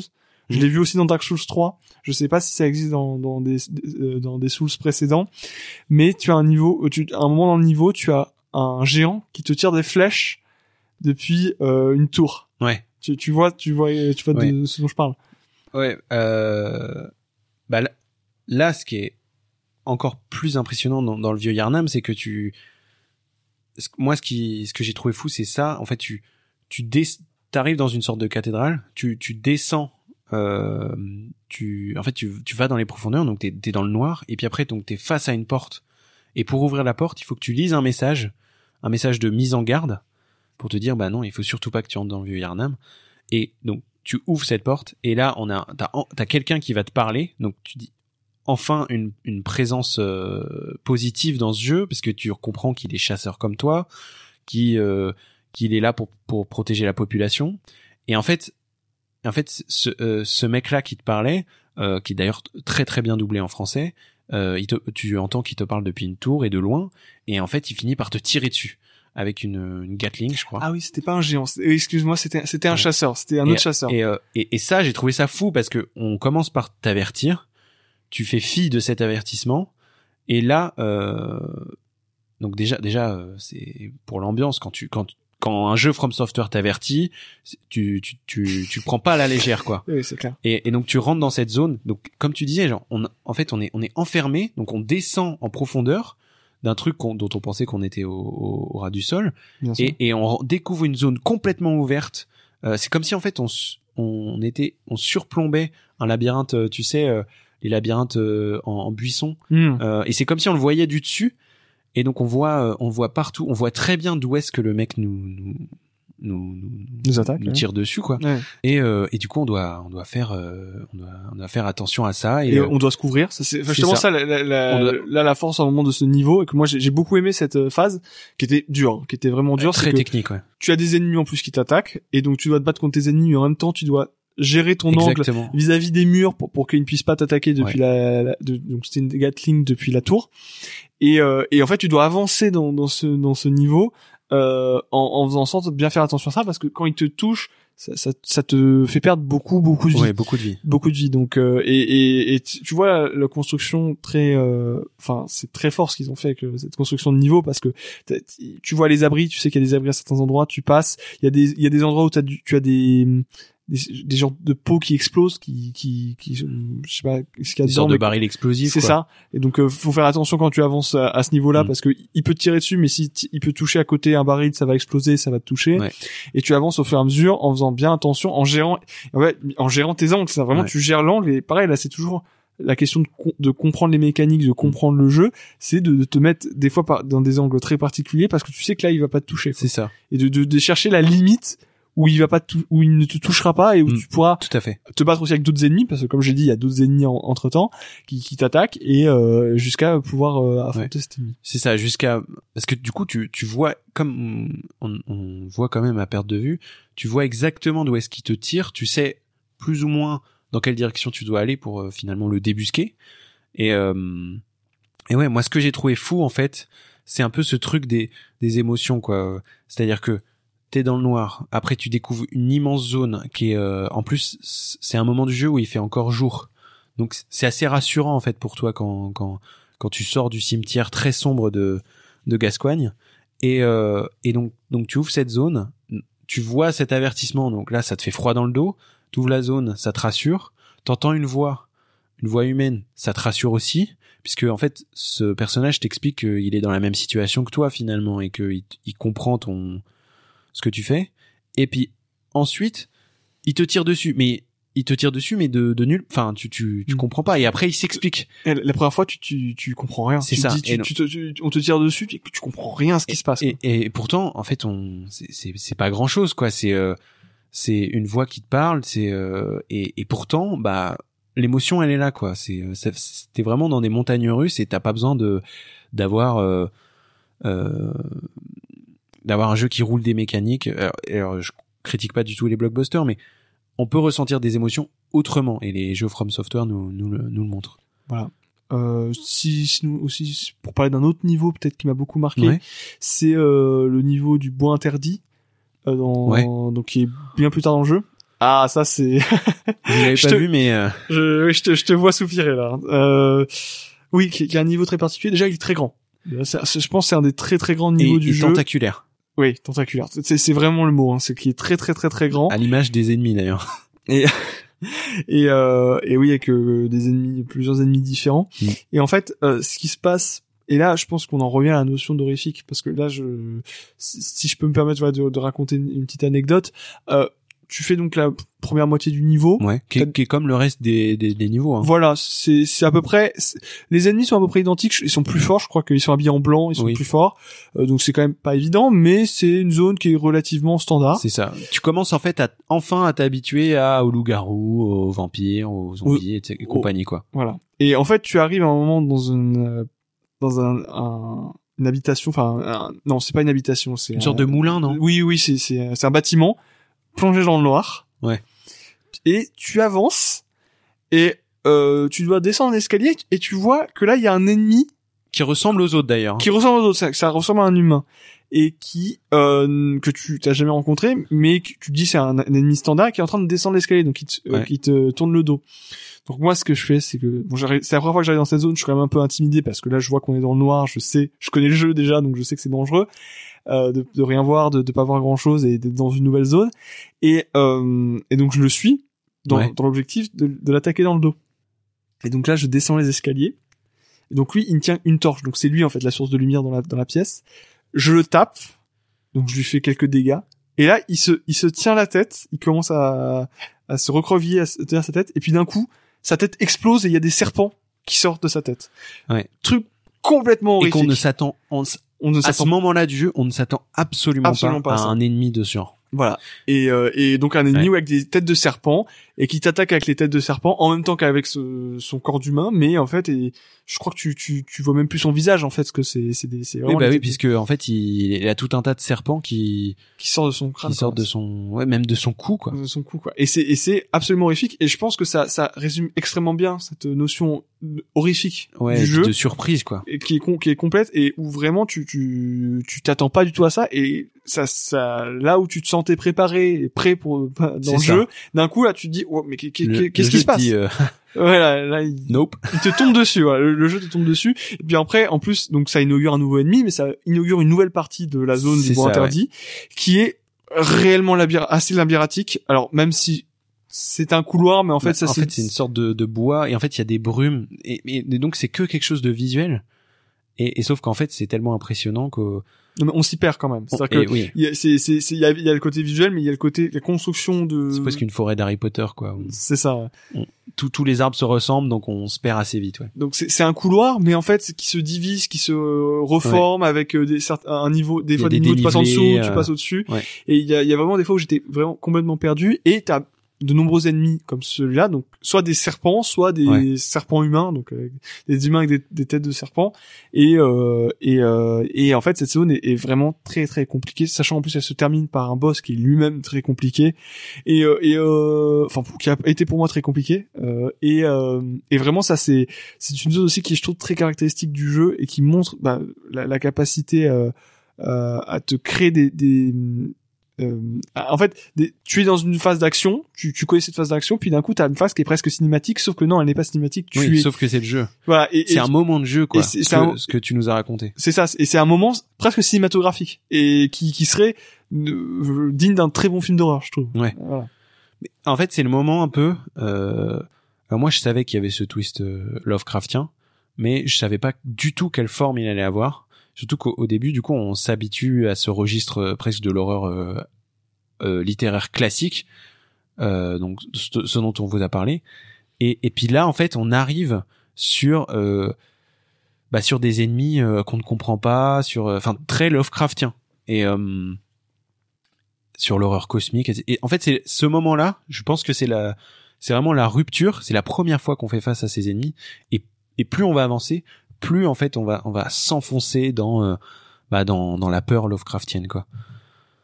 Et euh, c'est intéressant qu'on qu'on parle de ces niveaux parce que et qu'on parle aussi que tu me parles de, de ça parce que Lovecraft il avait une peur maladive de tout ce qui était étranger euh, et, et cela même dans ses, ses comment dire ses euh, ses convictions politiques. D'accord.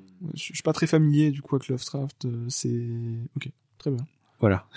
Et en fait, Bloodborne nous fait ressentir ça. Dès qu'on entre dans une nouvelle zone, on a peur de ses dangers, de ses pièges. Et, et là, en fait, ce qui est fou, c'est que on commence à se sentir en terrain euh, conquis, entre guillemets, et là, le jeu ramène tout le bagage de Lovecraft. Et, euh, et donc on a peur donc de ces zones, de leurs dangers, de leurs pièges, de l'atmosphère du jeu qui passe par le sound design, par euh, les décors qui sont hyper impressionnants. Parce que là on vous on vous a parlé que de quelques que de quelques décors qui nous ont nous ont marqué, mais on pourrait vous parler par exemple il y a, tout un la, zone finale se passe dans dans un, véritable cauchemar, mais c'est à dire que c'est euh, littéralement un cauchemar. Euh, et du coup, ça va euh, complètement twister, enfin comment dire, corrompre la réalité. et donc on va, on va faire face à des gigantesques cathédrales qui vont nous écraser, ou même le brouillard qui va nous perdre, voire l'obscurité, avec des architectures labyrinthiques ou claustrophobiques. Et en fait, moi par exemple, à ce moment dont tu nous parlais, c'est le seul moment, non, c'est la seule fois que en fait euh, un jeu vidéo m'a forcé à allumer ma torche, non pas parce que bah, ça avait un intérêt pour le gameplay, mais mais juste pour me rassurer quoi, juste pour me dire ok là je suis prêt parce que du coup on a deux mains comme un humain normal, mais euh, donc dans une main on a notre arme blanche et dans l'autre on a soit un mousquet, soit euh, une autre chose quoi, ça peut être une torche, ça peut être une cloche, ça peut être n'importe quoi. Et c'est la première fois que j'étais prêt à sacrifier euh, un élément de jeu juste pour rassurer, euh, enfin, oui, me rassurer pour faire battre un peu moins fort mon, mon petit cœur. Non mais c'est vrai, c'est vrai qu'en fait ils ont extrêmement bien euh, associé l'aspect horrifique, je trouve, et euh, l'aspect gameplay et complexité, difficulté du jeu, mm. parce que ça, ça lie les, les deux, ça fait que euh, enfin, ça te ça te fait stresser, tu vois le le, le parce qu'en plus, comme on l'a dit, si tu meurs, tu perds tes échos de sang. Ouais. Et ton euh, expérience. Voilà, que tu devras correspond à l'expérience. Que, tu devras les récupérer, mais si tu remeurs avant d'avoir récupéré ces échos de sang, tu les perds. C'est ça. Définitivement. Donc euh, donc il y a quand même un enjeu à, à ne pas mourir. Euh, surtout quand on a beaucoup voilà d'échos de sang. Et euh, et en fait voilà l'aspect horrifique euh, en fait se, nourrit l'un l'autre quoi. L'aspect difficulté et l'aspect horrifique se nourrit l'un l'autre et ça crée cette expérience très particulière qui est, qui est Bloodborne oui et tu, tu parlais justement de la mort. Donc on a, on a peur de mourir, euh, on a peur de notre environnement. en fait, à ce, à ce moment-là du podcast, vous vous demandez mais pourquoi on s'inflige ça? Euh, et, le truc, c'est qu'en fait, j'ai l'impression que en fait le jeu finit par te faire comprendre que mourir c'est pas si grave enfin en tout cas dans le jeu hein. dans le jeu dans le jeu hein. euh, c'est-à-dire que oui tu vas perdre euh, ton expérience euh, enfin c'est-à-dire ce qui va te permettre de progresser de de, de, de rendre ton ton personnage plus fort mais le truc c'est que le plus important il est en toi et tu l'as pas perdu. Tous tes objets, mais surtout la connaissance de ton adversaire, de, de ses labyrinthes, etc. Hmm. Et, euh, et en fait, euh, je sais pas toi, mais moi en fait j'étais arrivé à un stade où je me dis, de toute façon, ces, ces échos de sang, euh, cette expérience, bah je vais peut-être la perdre, mais finalement en fait euh, le plus important, bah je l'aurais bien assimilé. Et, euh, et je pense que c'est un des un des enseignements du jeu. Non mais c'est clair, c'est clair que ça c'est c'est important. Alors quand même faut pas être comme comme on a dit, faut pas être trop gourmand, c'est-à-dire faut pas essayer des fois d'avancer trop et finalement de perdre ses échos de sang bêtement. Alors qu'en fait on aurait pu revenir parce que ça on a, pas on en a pas trop parlé mais on revient à la base euh, euh, un lieu où justement on peut euh, prendre acheter des améliorations avec nos échos de sang. Oui, tout à fait. Ça, vaut quand même plus le coup des fois de revenir à cette base puis de repartir.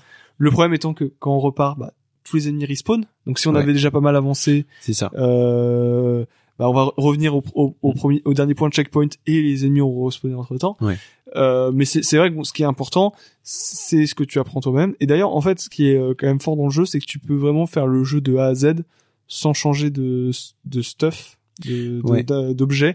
De, T'es même pas vraiment obligé de changer ton arme t'es pas obligé de changer. tant que tu l'améliores, en fait, tu... oui, il faut l'améliorer quand même, mais en fait, euh, voilà, c'est quand même beaucoup euh, des compétences, la compétence personnelle pour euh, avancer dans le jeu, et pas du juste de euh, oh j'ai farmé euh, pendant pendant 5 heures pour avoir des, des âmes ou je sais pas quoi pour pouvoir après avoir des meilleures, une meilleure armure machin. Non, c'est c'est pas l'objectif principal du jeu. C'est-à-dire que tout ça c'est là pour nous rassurer, mais finalement le, le cœur de l'expérience c'est elle est un presque entre guillemets intérieur même si je je veux pas avoir l'air pompeux mais il y a il y a ce truc de euh, une fois qu'on a une arme qui nous plaît, on peut la garder jusqu'à la fin du jeu, on peut euh, largement finir le jeu avec. Une fois qu'une armure nous plaît, on peut largement euh, finir. Alors, elle aura ses faiblesses, mais elle peut nous servir pendant tout le jeu, quoi. et, et c'est vrai pour tout un tas de choses. Justement là, on parle d'aller jusqu'au bout du jeu. Ma question, Quentin, c'est est-ce que tu as pu la voir cette fin du jeu? Alors, oui. Alors, par contre, on a terminé le jeu comme on l'a commencé, c'est-à-dire, C'est ça, je, je trouve ça assez beau, moi perso. c'est assez beau, c'est c'est- c'est- c'est très beau. C'est, on a fait une dernière section, no- La boucle, une, dernière, une dernière session nocturne, pardon, euh, tous les deux, où on l'a, euh, on l'a, on l'a terminé. Euh, ce qui, ce qui nous a pris euh, quand même là encore pas mal de temps. Je m'en souviens qu'on avait temps, mais euh, on a ouais. quand même terminé tard. Ouais. On a quand même terminé tard. Alors, faut être honnête, on était un peu lassé du jeu. Alors toi, tu l'avais déjà terminé. Moi, je l'avais déjà fini. À ce Moi, j'avais pas terminé. J'étais un peu lassé du jeu. Je savais que je voulais le terminer, Mm. mais euh, je pense que c'était bien aussi d'avoir fait cette session nocturne parce qu'on on savait que, euh, enfin, c'est on, on, on serait plus facile de le terminer à deux. Ouais. Et euh, et très clairement même moi à plusieurs reprises j'ai laissé la manette à, à Thomas en disant voilà continue euh, moi c'est c'est pas très grave si là je joue pas sur telle ou telle Ouais. euh, euh, dans telle ou telle phase de jeu sur euh, sur le dernier boss d'ailleurs euh, Bah, t'as quand- on a quand même chacun fait pas mal de d'essais sur le dernier boss. Bien sûr, mais euh, mais euh, mais euh, voilà, c'est vrai que moi je voulais voir la fin du jeu quand même parce que j'avais quand même passé pas mal d'heures dessus. Mais voilà, l'intérêt là encore c'était euh, c'était de faire ce- cette expérience euh, Ouais. du jeu euh, à deux quoi. Ah, pour le coup, euh, moi, je pense, que je me souviendrai toujours de du, du boss final. Quel- Parce c'est- que c'était homérique là. hein. c'était, euh, ah, c'était épique. On, on a vraiment galéré et euh, et quand on quand on a fini par le battre, c'était on a vraiment là justement on a on a pris tous les risques. Euh, avec cette musique qui était splendide, euh, on a pu profiter du, du son de ta télévision. Et, et, euh, enfin vraiment, quand je réentends la musique, je me souviens pas en fait de la première fois que je l'ai battu, mais de la fois où on l'a battu ensemble. Et et ouais, c'était. euh, On aurait dû incroyable. enregistrer hein, parce que euh, pour rappel donc on avait plus de fiole de sang, gravé dans ma tête. on avait quasi plus aucun objet euh, objet consommable. Ouais. Et en fait, euh, il, il nous restait genre En fait, c'est un, un vingtième de vie, Mm. et on, on a terminé comme ça quoi sur le, boss. En fait, c'est un boss. Du coup, la technique, c'est de, c'est d'essayer de le, de, de, de faire une attaque viscérale sur lui. Donc, c'est-à-dire lui, lui tirer une balle juste avant qu'il nous, euh, qu'il nous, euh, Qui nous- qui nous attaque. attaque. Ça le Euh, stun. voilà, c'est ça. et après, ensuite- on fait une super attaque. Voilà, c'est ça. Qui va lui enlever beaucoup plus de vie. Mais sachant quand même que ça va très lentement pour lui enlever la vie Oui, oui, ce oui. boss-là. Et, euh, et donc, on a que 20 balles. Et euh, quand on est arrivé à, à sec, euh, on avait plus de fioles. Euh, et donc, on, on- là, on a, je sais pas pourquoi, on, s'est dit, euh, allez, on utilise quand même la mécanique euh, dont on avait s'était pas servi une seule fois dans le jeu, de, de se saigner pour pouvoir avoir plus de balles mais perdre de la vie. Et Et il nous en restait pas beaucoup. on avait hein. quasi plus de vie. Franchement, un coup et, et c'était mort. Fini. Et finalement, en fait, on a réussi. Et euh, C'était fou. hein. je peux vous dire que on s'est levé. hein. On s'est Ah, levé du ah canapé. ouais. hein. Ça, ça, ça a été. euh, moi, je me souviendrai toujours des violons de, de, de cette musique pour ça. C'était incroyable. C'était c'était euh, c'était un match de foot quoi. C'était une finale de Coupe du Monde. mais euh, ouais non c'était non mais c'est mais c'est c'est vrai que c'est intéressant parce qu'on a terminé du coup euh, à deux. Et puis voilà en fait comme je vous dis c'était pas forcément moi j'avais pas forcément envie de le faire moi-même mais Ouais. c'était quand même de voir la fin du jeu et c'était drôle de se dire bah tiens on, le- on le termine à deux quoi. Bah, C'est-à-dire qu'on on l'a terminé comme on l'a commencé. C'était euh, c'était c'était tous les deux quoi. C'était euh, Ouais c'était rigolo. c'était euh, c'est c'est- ça faisait partie de notre expérience en fait de, de Bloodborne. C'était c'est hein. c'était ce partage là. Et et toi tu disais donc que t'étais quand même assez lassé par la, la le jeu. Tu, tu ce serait quoi selon toi euh, ce qui t'a lassé dans le jeu, ses faiblesses euh, Ah ça, c'est une question compliquée ça. Bah, Après c'est vrai que c'est un jeu qui je trouve assez long. Ouais. Euh, c'est c'est co- c'est combien d'heures euh, déjà à peu près? C'est 30 heures normalement. Alors nous on a regardé sur How Long to Beat, c'était 33 heures 33 heures c'est quand même pour pas le mal. finir. c'est quand même un jeu qui- est dur. Bah, Après, bien sûr, je suppose en plus c'est pour un joueur moyen. Moi, je, je pense pas que je suis forcément un, un joueur, euh, un très bon joueur. Ouais. Donc, euh, de fait, je pense, je sais pas, je pense avoir pris peut-être plus de temps. Je ne sais pas. Je sais pas, faudrait Je- regarder nos Je parties. mais... sais pas, mais, euh, Et mais puis il faut rajouter les 6 heures qu'on a passées. Euh... ouais, la, la première nuit. Mais euh, donc, de fait, Euh, de, de, de fait donc j'ai trouvé ça c'est peut-être un peu long et puis en fait je pense que c'était peut-être aussi le contexte que du coup on avait dit on le finit ce soir Ouais, ouais, c'est vrai. et donc je pense que c'est peut-être ça peut-être que si je l'avais repris à, a, à à tête reposée ça aurait été euh, moins dur Mm. c'est vrai que là c'était cette c'est soirée vrai là qu'on l'a, on l'a fait à la dure. on, ouais on s'est dit bon là il est 2 heures du mat il est 3 heures du mat euh, On continue. on, on termine euh, on, tu pars pas avant qu'on l'ait terminé quoi et euh, voilà mais mais bon moi je n'empêche même si je dis je reconnais quand même que j'étais un peu lassé sur la fin euh, c'est un très bon jeu et j'ai bien aimé le terminer Ouais. c'était une très bonne expérience ça vraiment je, je, je tiens quand même à, à Mm. le dire quoi.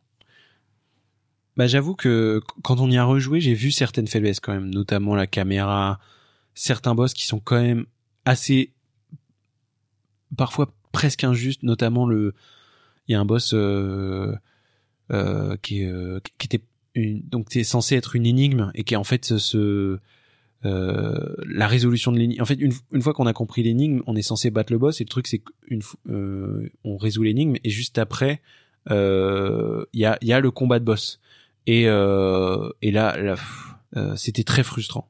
Euh, mais c'était peut-être aussi à cause de la fatigue. Ma- moi ouais ce que je pourrais lui reprocher je pense c'est justement que notamment sur les boss que les il y a des pics de difficulté mais qui sont vraiment pas du tout euh, Ouais. bien distribué et que alors peut-être après c'est dû à ma façon de jouer ou au fait que j'ai compris très rapidement peut-être comment fonctionnait le boss et que du coup je l'ai battu rapidement parce que j'avais compris mais il y avait vraiment des boss où t'avais vraiment Mm. des gaps de niveau absolument incroyables où genre le boss d'avant était infaisable et moi ça avait pris 30 Ouais. 30 euh, j'ai dû refaire à 30 reprises Euh, alors, et la fois d'après bah je, je le faisais en une fois et, Mm. et je Ouais. je comprenais pas pourquoi il y avait un gap tellement important alors que normalement c'était des boss qui se faisaient l'un à la suite de, Et, de et l'autre d'ailleurs, ce qui était fou, c'est que des fois, il y avait des boss sur lesquels tu galérais. Enfin, tu, tu avais énormément de mal et moi, je les, je les faisais du premier coup. Et Mm. après, c'était l'inverse. Oui, donc Euh, ça, c'est, c'est- ça montre peut-être que justement, il y a c'est peut-être Il y a ce côté notre- subjectif et. euh, notre manière de jouer, peut-être la compréhension qu'on a eu du boss. Que Ouais, c'est vrai que je pense que les boss, la plupart, ont en fait, euh, une fois que tu as compris la méthode, c'est, toujours une question de méthode, ça, ouais. tu, Ouais. tu peux, euh, tu peux le battre beaucoup plus Mm. facilement que que que si tu le faisais de manière un peu plus euh, bourrine ou euh, voilà en utilisant ta propre méthode. Quoi. Et même nous, je pense qu'on n'était pas, on n'avait pas une façon de jouer optimale puisque on n'utilisait pas les objets. On, il y a- y, beaucoup de choses dont on profitait pas parce que je pense que c'est aussi un des trucs du jeu, c'est que malgré tout, il reste quand même assez opaque. Et euh, bah il y, a- il y a certaines choses en fait qu'on on se disait pas ça sera utile ou ça sera pas utile parce qu'en fait on n'osait pas utiliser euh, des consommables pour en, de peur de les perdre. Et en fait je pense que justement euh, euh, on aurait peut-être dû oser en fait. Peut-être que ça nous aurait facilité la tâche de, de temps en temps. Mais euh, oui, mais là, là, on revient peut-être aussi à la question du RPG, c'est-à-dire que quand même, c'est un jeu d'action, mais il y a toute cette phase, euh, cet aspect RPG et donc cette complexité qui est Mm. euh, du RPG et euh, avec des objets, des objets que tu sais pas à quoi ils servent et en fait, euh, ils peuvent servir euh, Ouais, à un ça. moment précis ou pour un boss et tu, bah, comme on en parlait avec le père Gascoigne, euh, mais euh, aussi voilà toute la manière de construire ton personnage que tu, pareil, quand tu veux monter d'un niveau. Tu choisis Ouais. quel stat tu vas augmenter et donc peut-être qu'il y a une manière plus optimale de, de le faire Ouais, ouais, aussi. euh, la- euh, quelles armes tu utilises euh, Est-ce que tu euh, prends, utilises d'autres armes au fur et à mesure du jeu? Donc euh, très clairement, euh, ça, ça c'est aussi des fois ce qui me gêne beaucoup dans les RPG, c'est euh, en fait euh, j'ai l'impression que faut être bac plus 8 pour euh, Ouais. pour optimiser ta partie. Étudier tous les builds pour pouvoir avant de commencer vraiment C'est ça. quoi. Et, et Ouais, je moi, et j'ai l'impression des fois, tu sais, quand je monte d'un niveau Ouais. ou quoi et que je choisis une stat ou quoi, je, je suis en train de me dire, je suis en train de faire une erreur. Ouais, c'est Ça, ça, ça, ça- c'est beaucoup quelque chose qui m'a bloqué dans, dans les RPG. Bon, là, moins, du coup, dans Bloodborne, mais c'est, c'est quand même quelque chose que, qui, qui m'embête un peu dans les RPG. Oui, quoi. parce que en vrai, dans Bloodborne, euh, il- dans Dark Souls, il y a énormément de possibilités de build. Dans Bloodborne, ça reste quand même, ça reste quand même assez, euh, comment je pourrais dire, euh, assez limité. Il y a Mm. trois, quatre builds différents et finalement après, euh, euh, c'est, euh, c'est pas, euh, enfin c'est pas beaucoup plus quoi. Du coup là, on va arriver à à la fin de l'entretien, aux, aux dernières questions. Souvent, en fait, je pose une question euh, dans, dans mes autres podcasts. euh, euh, est-ce que tu attends une suite? Est-ce que, euh, est-ce que, enfin, qu'est-ce que tu attends d'une suite? Euh, Par exemple, Death Stranding. Est-ce que tu qu'est-ce que tu attends de Death Stranding 2 Là, ma question, est, ça va être plus ou moins la même dynamique. C'est est-ce que tu te sens de faire un autre jeu From Software maintenant que tu as fait ton baptême de feu, du feu? Et bah, de fait, j'ai, refait un autre euh, From Software qui est, en fait, j'ai repris Dark Souls 3. Ce qui, est, Euh, ce qui est quand même, c'est beau quand même. C'est beau parce que oui, au début c'était une mauvaise expérience. tu as ravalé. euh, et maintenant que j'avais une meilleure compréhension, bah je suis revenu avec cette compréhension et euh, oui, je, je sais maintenant ce, ce qu'est un jeu From Software et qu'est-ce qu'on attend de nous quoi. Et c'est devenu une belle expérience du coup? Alors euh, là, pour être honnête, du coup, je, je suis, en- je, j'ai un peu arrêté parce que je suis arrivé, je pense, au, à- aux deux tiers du jeu à peu près, je pense. euh, donc j'ai un peu, euh, euh, euh, j'ai, j'ai, j'ai un peu mis de côté levé le le jeu. pied. J'ai levé le pied, ouais. Mais faut le dire, c'est aussi une très belle expérience Dark Souls 3 Ouais. et euh, et de fait justement, euh, bah les deux jeux maintenant sont un peu embrouillés dans mon esprit, sont un peu euh, Mm. Collés ensemble. Et des fois, je j'ai des doutes sur les boss d'un personnage, d'un jeu ou le si si ce boss-là vient d'un jeu ou de l'autre, un ennemi vient de- d'un jeu ou de l'autre. Et mais oui, c'est c'est c'est un très bon jeu qui a, qui a aussi ses petites spécificités. Mm. Voilà, parce que là, c'est il y a des petites spécificités de Dark Souls 3, mais euh, voilà, c'est c'est un c'est un jeu qui est, qui est très intéressant, et qui est un très bon jeu évi- évidemment, et euh, et c'est un grand plaisir oui à, à jouer à Dark Souls 3. Euh, et sinon, il y a un autre From Software, l'autre From Software que le, le jeu euh, désormais culte, hein, euh, euh, moins d'un après un, un peu plus d'un an de sortie. Là, ça fait. Il est sorti en février 2022. tu sais déjà, c'est euh, Elden Ring, euh, voilà, parce que bah, qui est sur toutes les lèvres. qui est sur toutes les lèvres, oui, mais- et que donc moi j'ai entendu beaucoup de bien et en fait euh, j'ai entendu des gens qui ont en fait m'ont dit en fait c'est le jeu ultime, c'est-à-dire qu'en fait Ouais. j'ai joué à ce jeu maintenant euh, c'est bon je peux arrêter le jeu vidéo. Mm. Mais c'était c'était j'ai entendu ça presque stricto sensu hein, de quelqu'un qui m'a dit bon maintenant euh, voilà, le jeu vidéo ça m'intéresse plus. Elden Ring là ça a été C'est l'expérience quoi, ça a été euh, l'apothéose. Ok. Donc euh, c'est vrai que quand tu entends ça tu te dis Hmm, c'est pourquoi pas? Pourquoi pas? Bon, Ok. c'est un jeu par contre qui a l'air très long. Donc c'est vrai que faut quand même le, bah, le- c'est trois fois plus long au moins que Ouais, c'est hein. au moins une centaine d'heures. C'est ouais. moins une centaine d'heures. oui. C'est au moins si tu veux aller au bout après. euh, Oui, après, après Est-ce ça, que, est-ce que, ça reste une expérience même si tu le finis Oui, pas. c'est ça. Bien sûr. Mais euh, bon, bah, après avoir, je pense que je- déjà je- potentiellement c'est un, un moment je j'ai euh, la, la déterre, je ferai euh, je terminerai Dark Souls 3. Mhm. Après pourquoi pas, mais c'est vrai que c'est un jeu on en a tellement entendu parler, euh, tellement en bien et tellement par des gens qui ont dit que en gros et de tous les horizons. il y a il y a mais pour beaucoup de gens, j'ai l'impression qu'il y a vraiment un, un avant Elden Ring et un après Elden Ring. Oui. Et- ce que j'ai cru comprendre aussi. Et, et moi, même moi, quand je vois là les, les sorties de jeux, j'ai l'impression des fois de voir des, des copies mais stricto sensu euh, de, de, de Elden Ring en termes de, de DA. Ah en oui. fait, tout le monde là maintenant, c'est le, le jeu de référence. C'est le, ouais, la- le nouveau, le nouvel étalon. Voilà, le, le nouvel étalon et vraiment tous les jeux euh, un peu, euh, enfin voilà, esthétique euh, japonaise. Enfin, par exemple, c'est Forspoken, je crois. Il a quand même un twist, je trouve un peu. euh, Ah ouais, tu trouves Ah ouais. Ok. J'ai testé un Dans, peu. dans les couleurs et tout. euh, Ouais, donc dans les ennemis, enfin, euh, Ok. j'ai j'ai joué, j'ai fait que, que la démo, j'ai joué un peu à la démo et je, Ok. je trouve que ce- C'est voilà, intéressant. j'ai vu des pubs pour d'autres jeux, pareil, c'était, euh, enfin, tu- les, les, les- la DA, c'était Elden Ring. Quoi. Bah, c'est vrai que, euh, au-delà d'Elden Ring, les Dark Souls et les From Software ont vraiment euh, Ah, ont- rendu la Dark Fantasy hyper hype, Et puis, enfin, oui, ils, très à la mode. ils ont défini un genre, euh, voilà, on, Oui, on ça. parle de, de Souls-like, et euh, enfin, ils ont, ils ont défini complètement, voilà. Euh, je pense même une frange de joueurs, parce qu'en fait, là, on a, on a, on a presque recréé une frange de joueurs Ouais. qui aimait le, le- le challenge parce qu'on on a beaucoup parlé des vieux vieux jeux qui étaient très euh, qui demandaient beaucoup de challenge Mm. qui étaient qui étaient des gros challenges très difficiles auxquels, auxquels les gens euh, avaient beaucoup de mal dans lesquels les gens avaient beaucoup Ouais. de mal et en fait par la suite c'est créé des jeux qui étaient beaucoup plus euh, on va dire euh, jouables enfin qui étaient beaucoup plus Ouais, euh, tout à fait. Abordables pour euh, pour tout le monde parce, accessible, oui. parce que justement c'était l'objectif c'était aussi de massifier un peu le jeu vidéo et donc de créer des expériences auxquelles Mm. tout le monde peut jouer Mm. et en fait finalement From Software a, a, remis au goût du jour une vraie peut-être avec d'autres jeux comme Super Meat Boy aussi je pense on recrée des jeux avec un vrai challenge et un vrai une vraie conception du challenge en disant Ouais. ça ça c'est c'est une autre expérience ouais, créer une je autre pense- expérience Je ouais. pense que en fait, euh, autrefois les jeux étaient difficiles parce qu'ils étaient pas forcément correctement designés. Euh, avec From Software, c'est l'inverse. Non oui c'est extrêmement bien construit et C'est- voulu c'est Voilà, voulu Exactement. ça il faut le dire oui bien sûr c'est Et, différent mais c'est Mm. c'est quand même l'idée de, de dire que en fait on, on parle à une presque ils ont créé une frange de joueurs qui finalement vrai. quand ils ont ils ont goûté à du Dark Souls eh ben ils en ont redemandé et ils voulaient du jeu Ouais. euh, avec ce Mm. niveau de difficulté avec ce challenge euh, et c'est une autre frange de joueurs je Ouais. pense qui Mm. qui qui est euh, qui, qui a émergé et donc euh, voilà tous les Dark tous les Souls like notamment sortis euh, par From Software c'est aussi voilà c'est pour par- parler à cette euh, fanbase C'est marrant que euh, Dark Souls 3 du coup euh, et Bloodborne se mélangent dans ta tête puisque c'est des jeux qui au- ils ont été développés quasi en même temps. Enfin, c'est presque des jeux frères, quoi. Donc, euh, ok. Bah, du coup, euh, j'espère que tu pourras le finir. Peut-être que moi, j'aurais, tu me donneras, peut-être que tu me donneras le courage de le commencer. c'est Euh, ça. On va faire toute la saga euh, en même temps. hein. Exactement. On va perdre beaucoup d'heures, hein, beaucoup, ah beaucoup oui, je pense. C'est, le dernier épisode de ce podcast.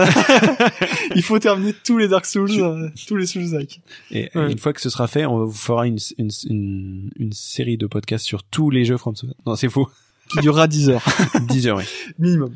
Euh, pour ceux qui aiment, euh, enfin, on a, un peu parlé euh, de, la suite pour toi, Quentin, parce que finalement, du coup, la suite de Bloodborne pour toi, c'est pourrait s'incarner dans, Dark Souls 3 ou dans Elden Ring. Pour pour ceux qui nous écoutent, ce serait quoi la suite? C'est- C'est-à-dire pour ceux qui aiment Bloodborne, pour ceux qui aimeraient y jouer, ou pour ceux que simplement le podcast leur a plu, quelles œuvres tu leur conseillerais? Alors c'est compliqué. Là, je vais, je vais c'est compliqué parce que en fait, euh, j'ai peut-être pas assez abordé justement au cours du podcast, mais c'est pas forcément une esthétique qui me passionne. Mm. les- L'esthétique euh, gothique, Ouais. anglais, très anglais, 19e siècle. Lovecraft, c'est jamais quelque chose qui m'a énormément parlé. Ouais, je comprends. Euh, alors je vais pas forcément parler d'un film, d'un livre ou quoi que ce soit. Moi, moi, moi en fait, c'est c'est à ça que ça m'a fait penser Bloodborne, et c'est peut-être ça qui m'a accroché rapidement, c'est que ça m'a fait beaucoup penser à au jeu de cartes Magic. Alors Ouais. Ça, je sais pas si euh, beaucoup de gens connaissent. C'est quand même un jeu qui est, qui est quand même un Ouais, jeu de c'est cartes très très connu, le connu. Magic the Gathering, Euh, moi, c'est un jeu auquel j'ai beaucoup joué euh, ét- étant jeune. Euh, et en fait, euh, étant plus jeune, encore jeune, c'était notamment il y avait eu une extension euh, vers 2011-2012 qui était l'extension Innistrad. Ouais. Euh, voilà. Bon là, là c'est vraiment pour les connaisseurs, euh, pour les nerds de, de, de Magic, Les mais aficionados. voilà, c'est ça. Mais et c'était cette esthétique complètement. Donc c'était l'est- le- l'esthétique euh, vampire, loup-garou, Ouais. la nuit, les cimetières. Et c'était vraiment ça qu'ils avaient mis euh, euh, en, En avant, avant, dans ouais. ces- dans cette extension. Et euh, donc euh, cette extension de cartes, Mhm. voilà. Et moi, euh, bah, c'était l'époque où j'avais pas mal jou- joué beaucoup à Magic. C'était vraiment cette Ok. époque-là où j'ai beaucoup joué. Donc euh, donc ça m'a rappelé déjà aussi des bons souvenirs. Et euh, voilà. Et donc et en général, je pense que Magic, voilà, il y a, il y a ce, ce, ce- ces influences. Je pense que c'est un peu les mêmes. Enfin, je pense que c'est vraiment Lovecraft, les monstres géants. Ouais, euh, oui, je pense. c'est comme ça, c'est c'est et, euh, et, et en plus c'est très visuel parce que c'est des cartes avec euh, des illustrations, donc euh, il Mm. y a vraiment ce côté visuel. Et, et si vous regardez sur internet, euh, tapez Magic ou Innistrad ou juste Innistrad, vous verrez des visuels qui, euh, Ouais. moi je trouve, font beaucoup penser à Bloodborne. ouais. Mais euh, je crois que c'est Alt 236 qui faisait le lien entre Dark Souls et euh, Magic. Ah bon? Ah, Euh, ouais, ouais, donc euh, Donc je suis pas le seul. Ok. ouais, ouais, il y a un. Je pense, je pense que c'est quelque chose qui a résonné. Euh, si c'est pas chez From Software, il y a au moins un, un socle commun, quoi. Ouais. Il, il jouait euh, aux cartes Magic dans les, C'est dans les studios. hein. Peut-être. hein. on Mais- voit souvent des des euh, je sais pas comment on dit, mais des des extensions faites par les fans, euh, ou des sortes de decks faits par les fans, des, des cartes inventées avec le comment dire le le, le template euh, Magic euh, qui représente Dark Souls. Et euh, Des cartes euh, avec le thème Dark Souls, c'est ça? Ouais, c'est ça. Et, D'accord. euh, et, et souvent ça ça, ça on ça marche vachement. Enfin, on se dit on se dit pas c'est des fausses cartes quoi. Après, je pense qu'aussi c'est pas, je pense que ça doit être deux publics aussi qui Qui sont proches, ouais. Ouais, enfin Ouais, voilà, je pense sûr. que beaucoup de gens qui jouent à Mm. Magic peuvent jouer aux jeux vidéo et peuvent jouer à un Dark Souls.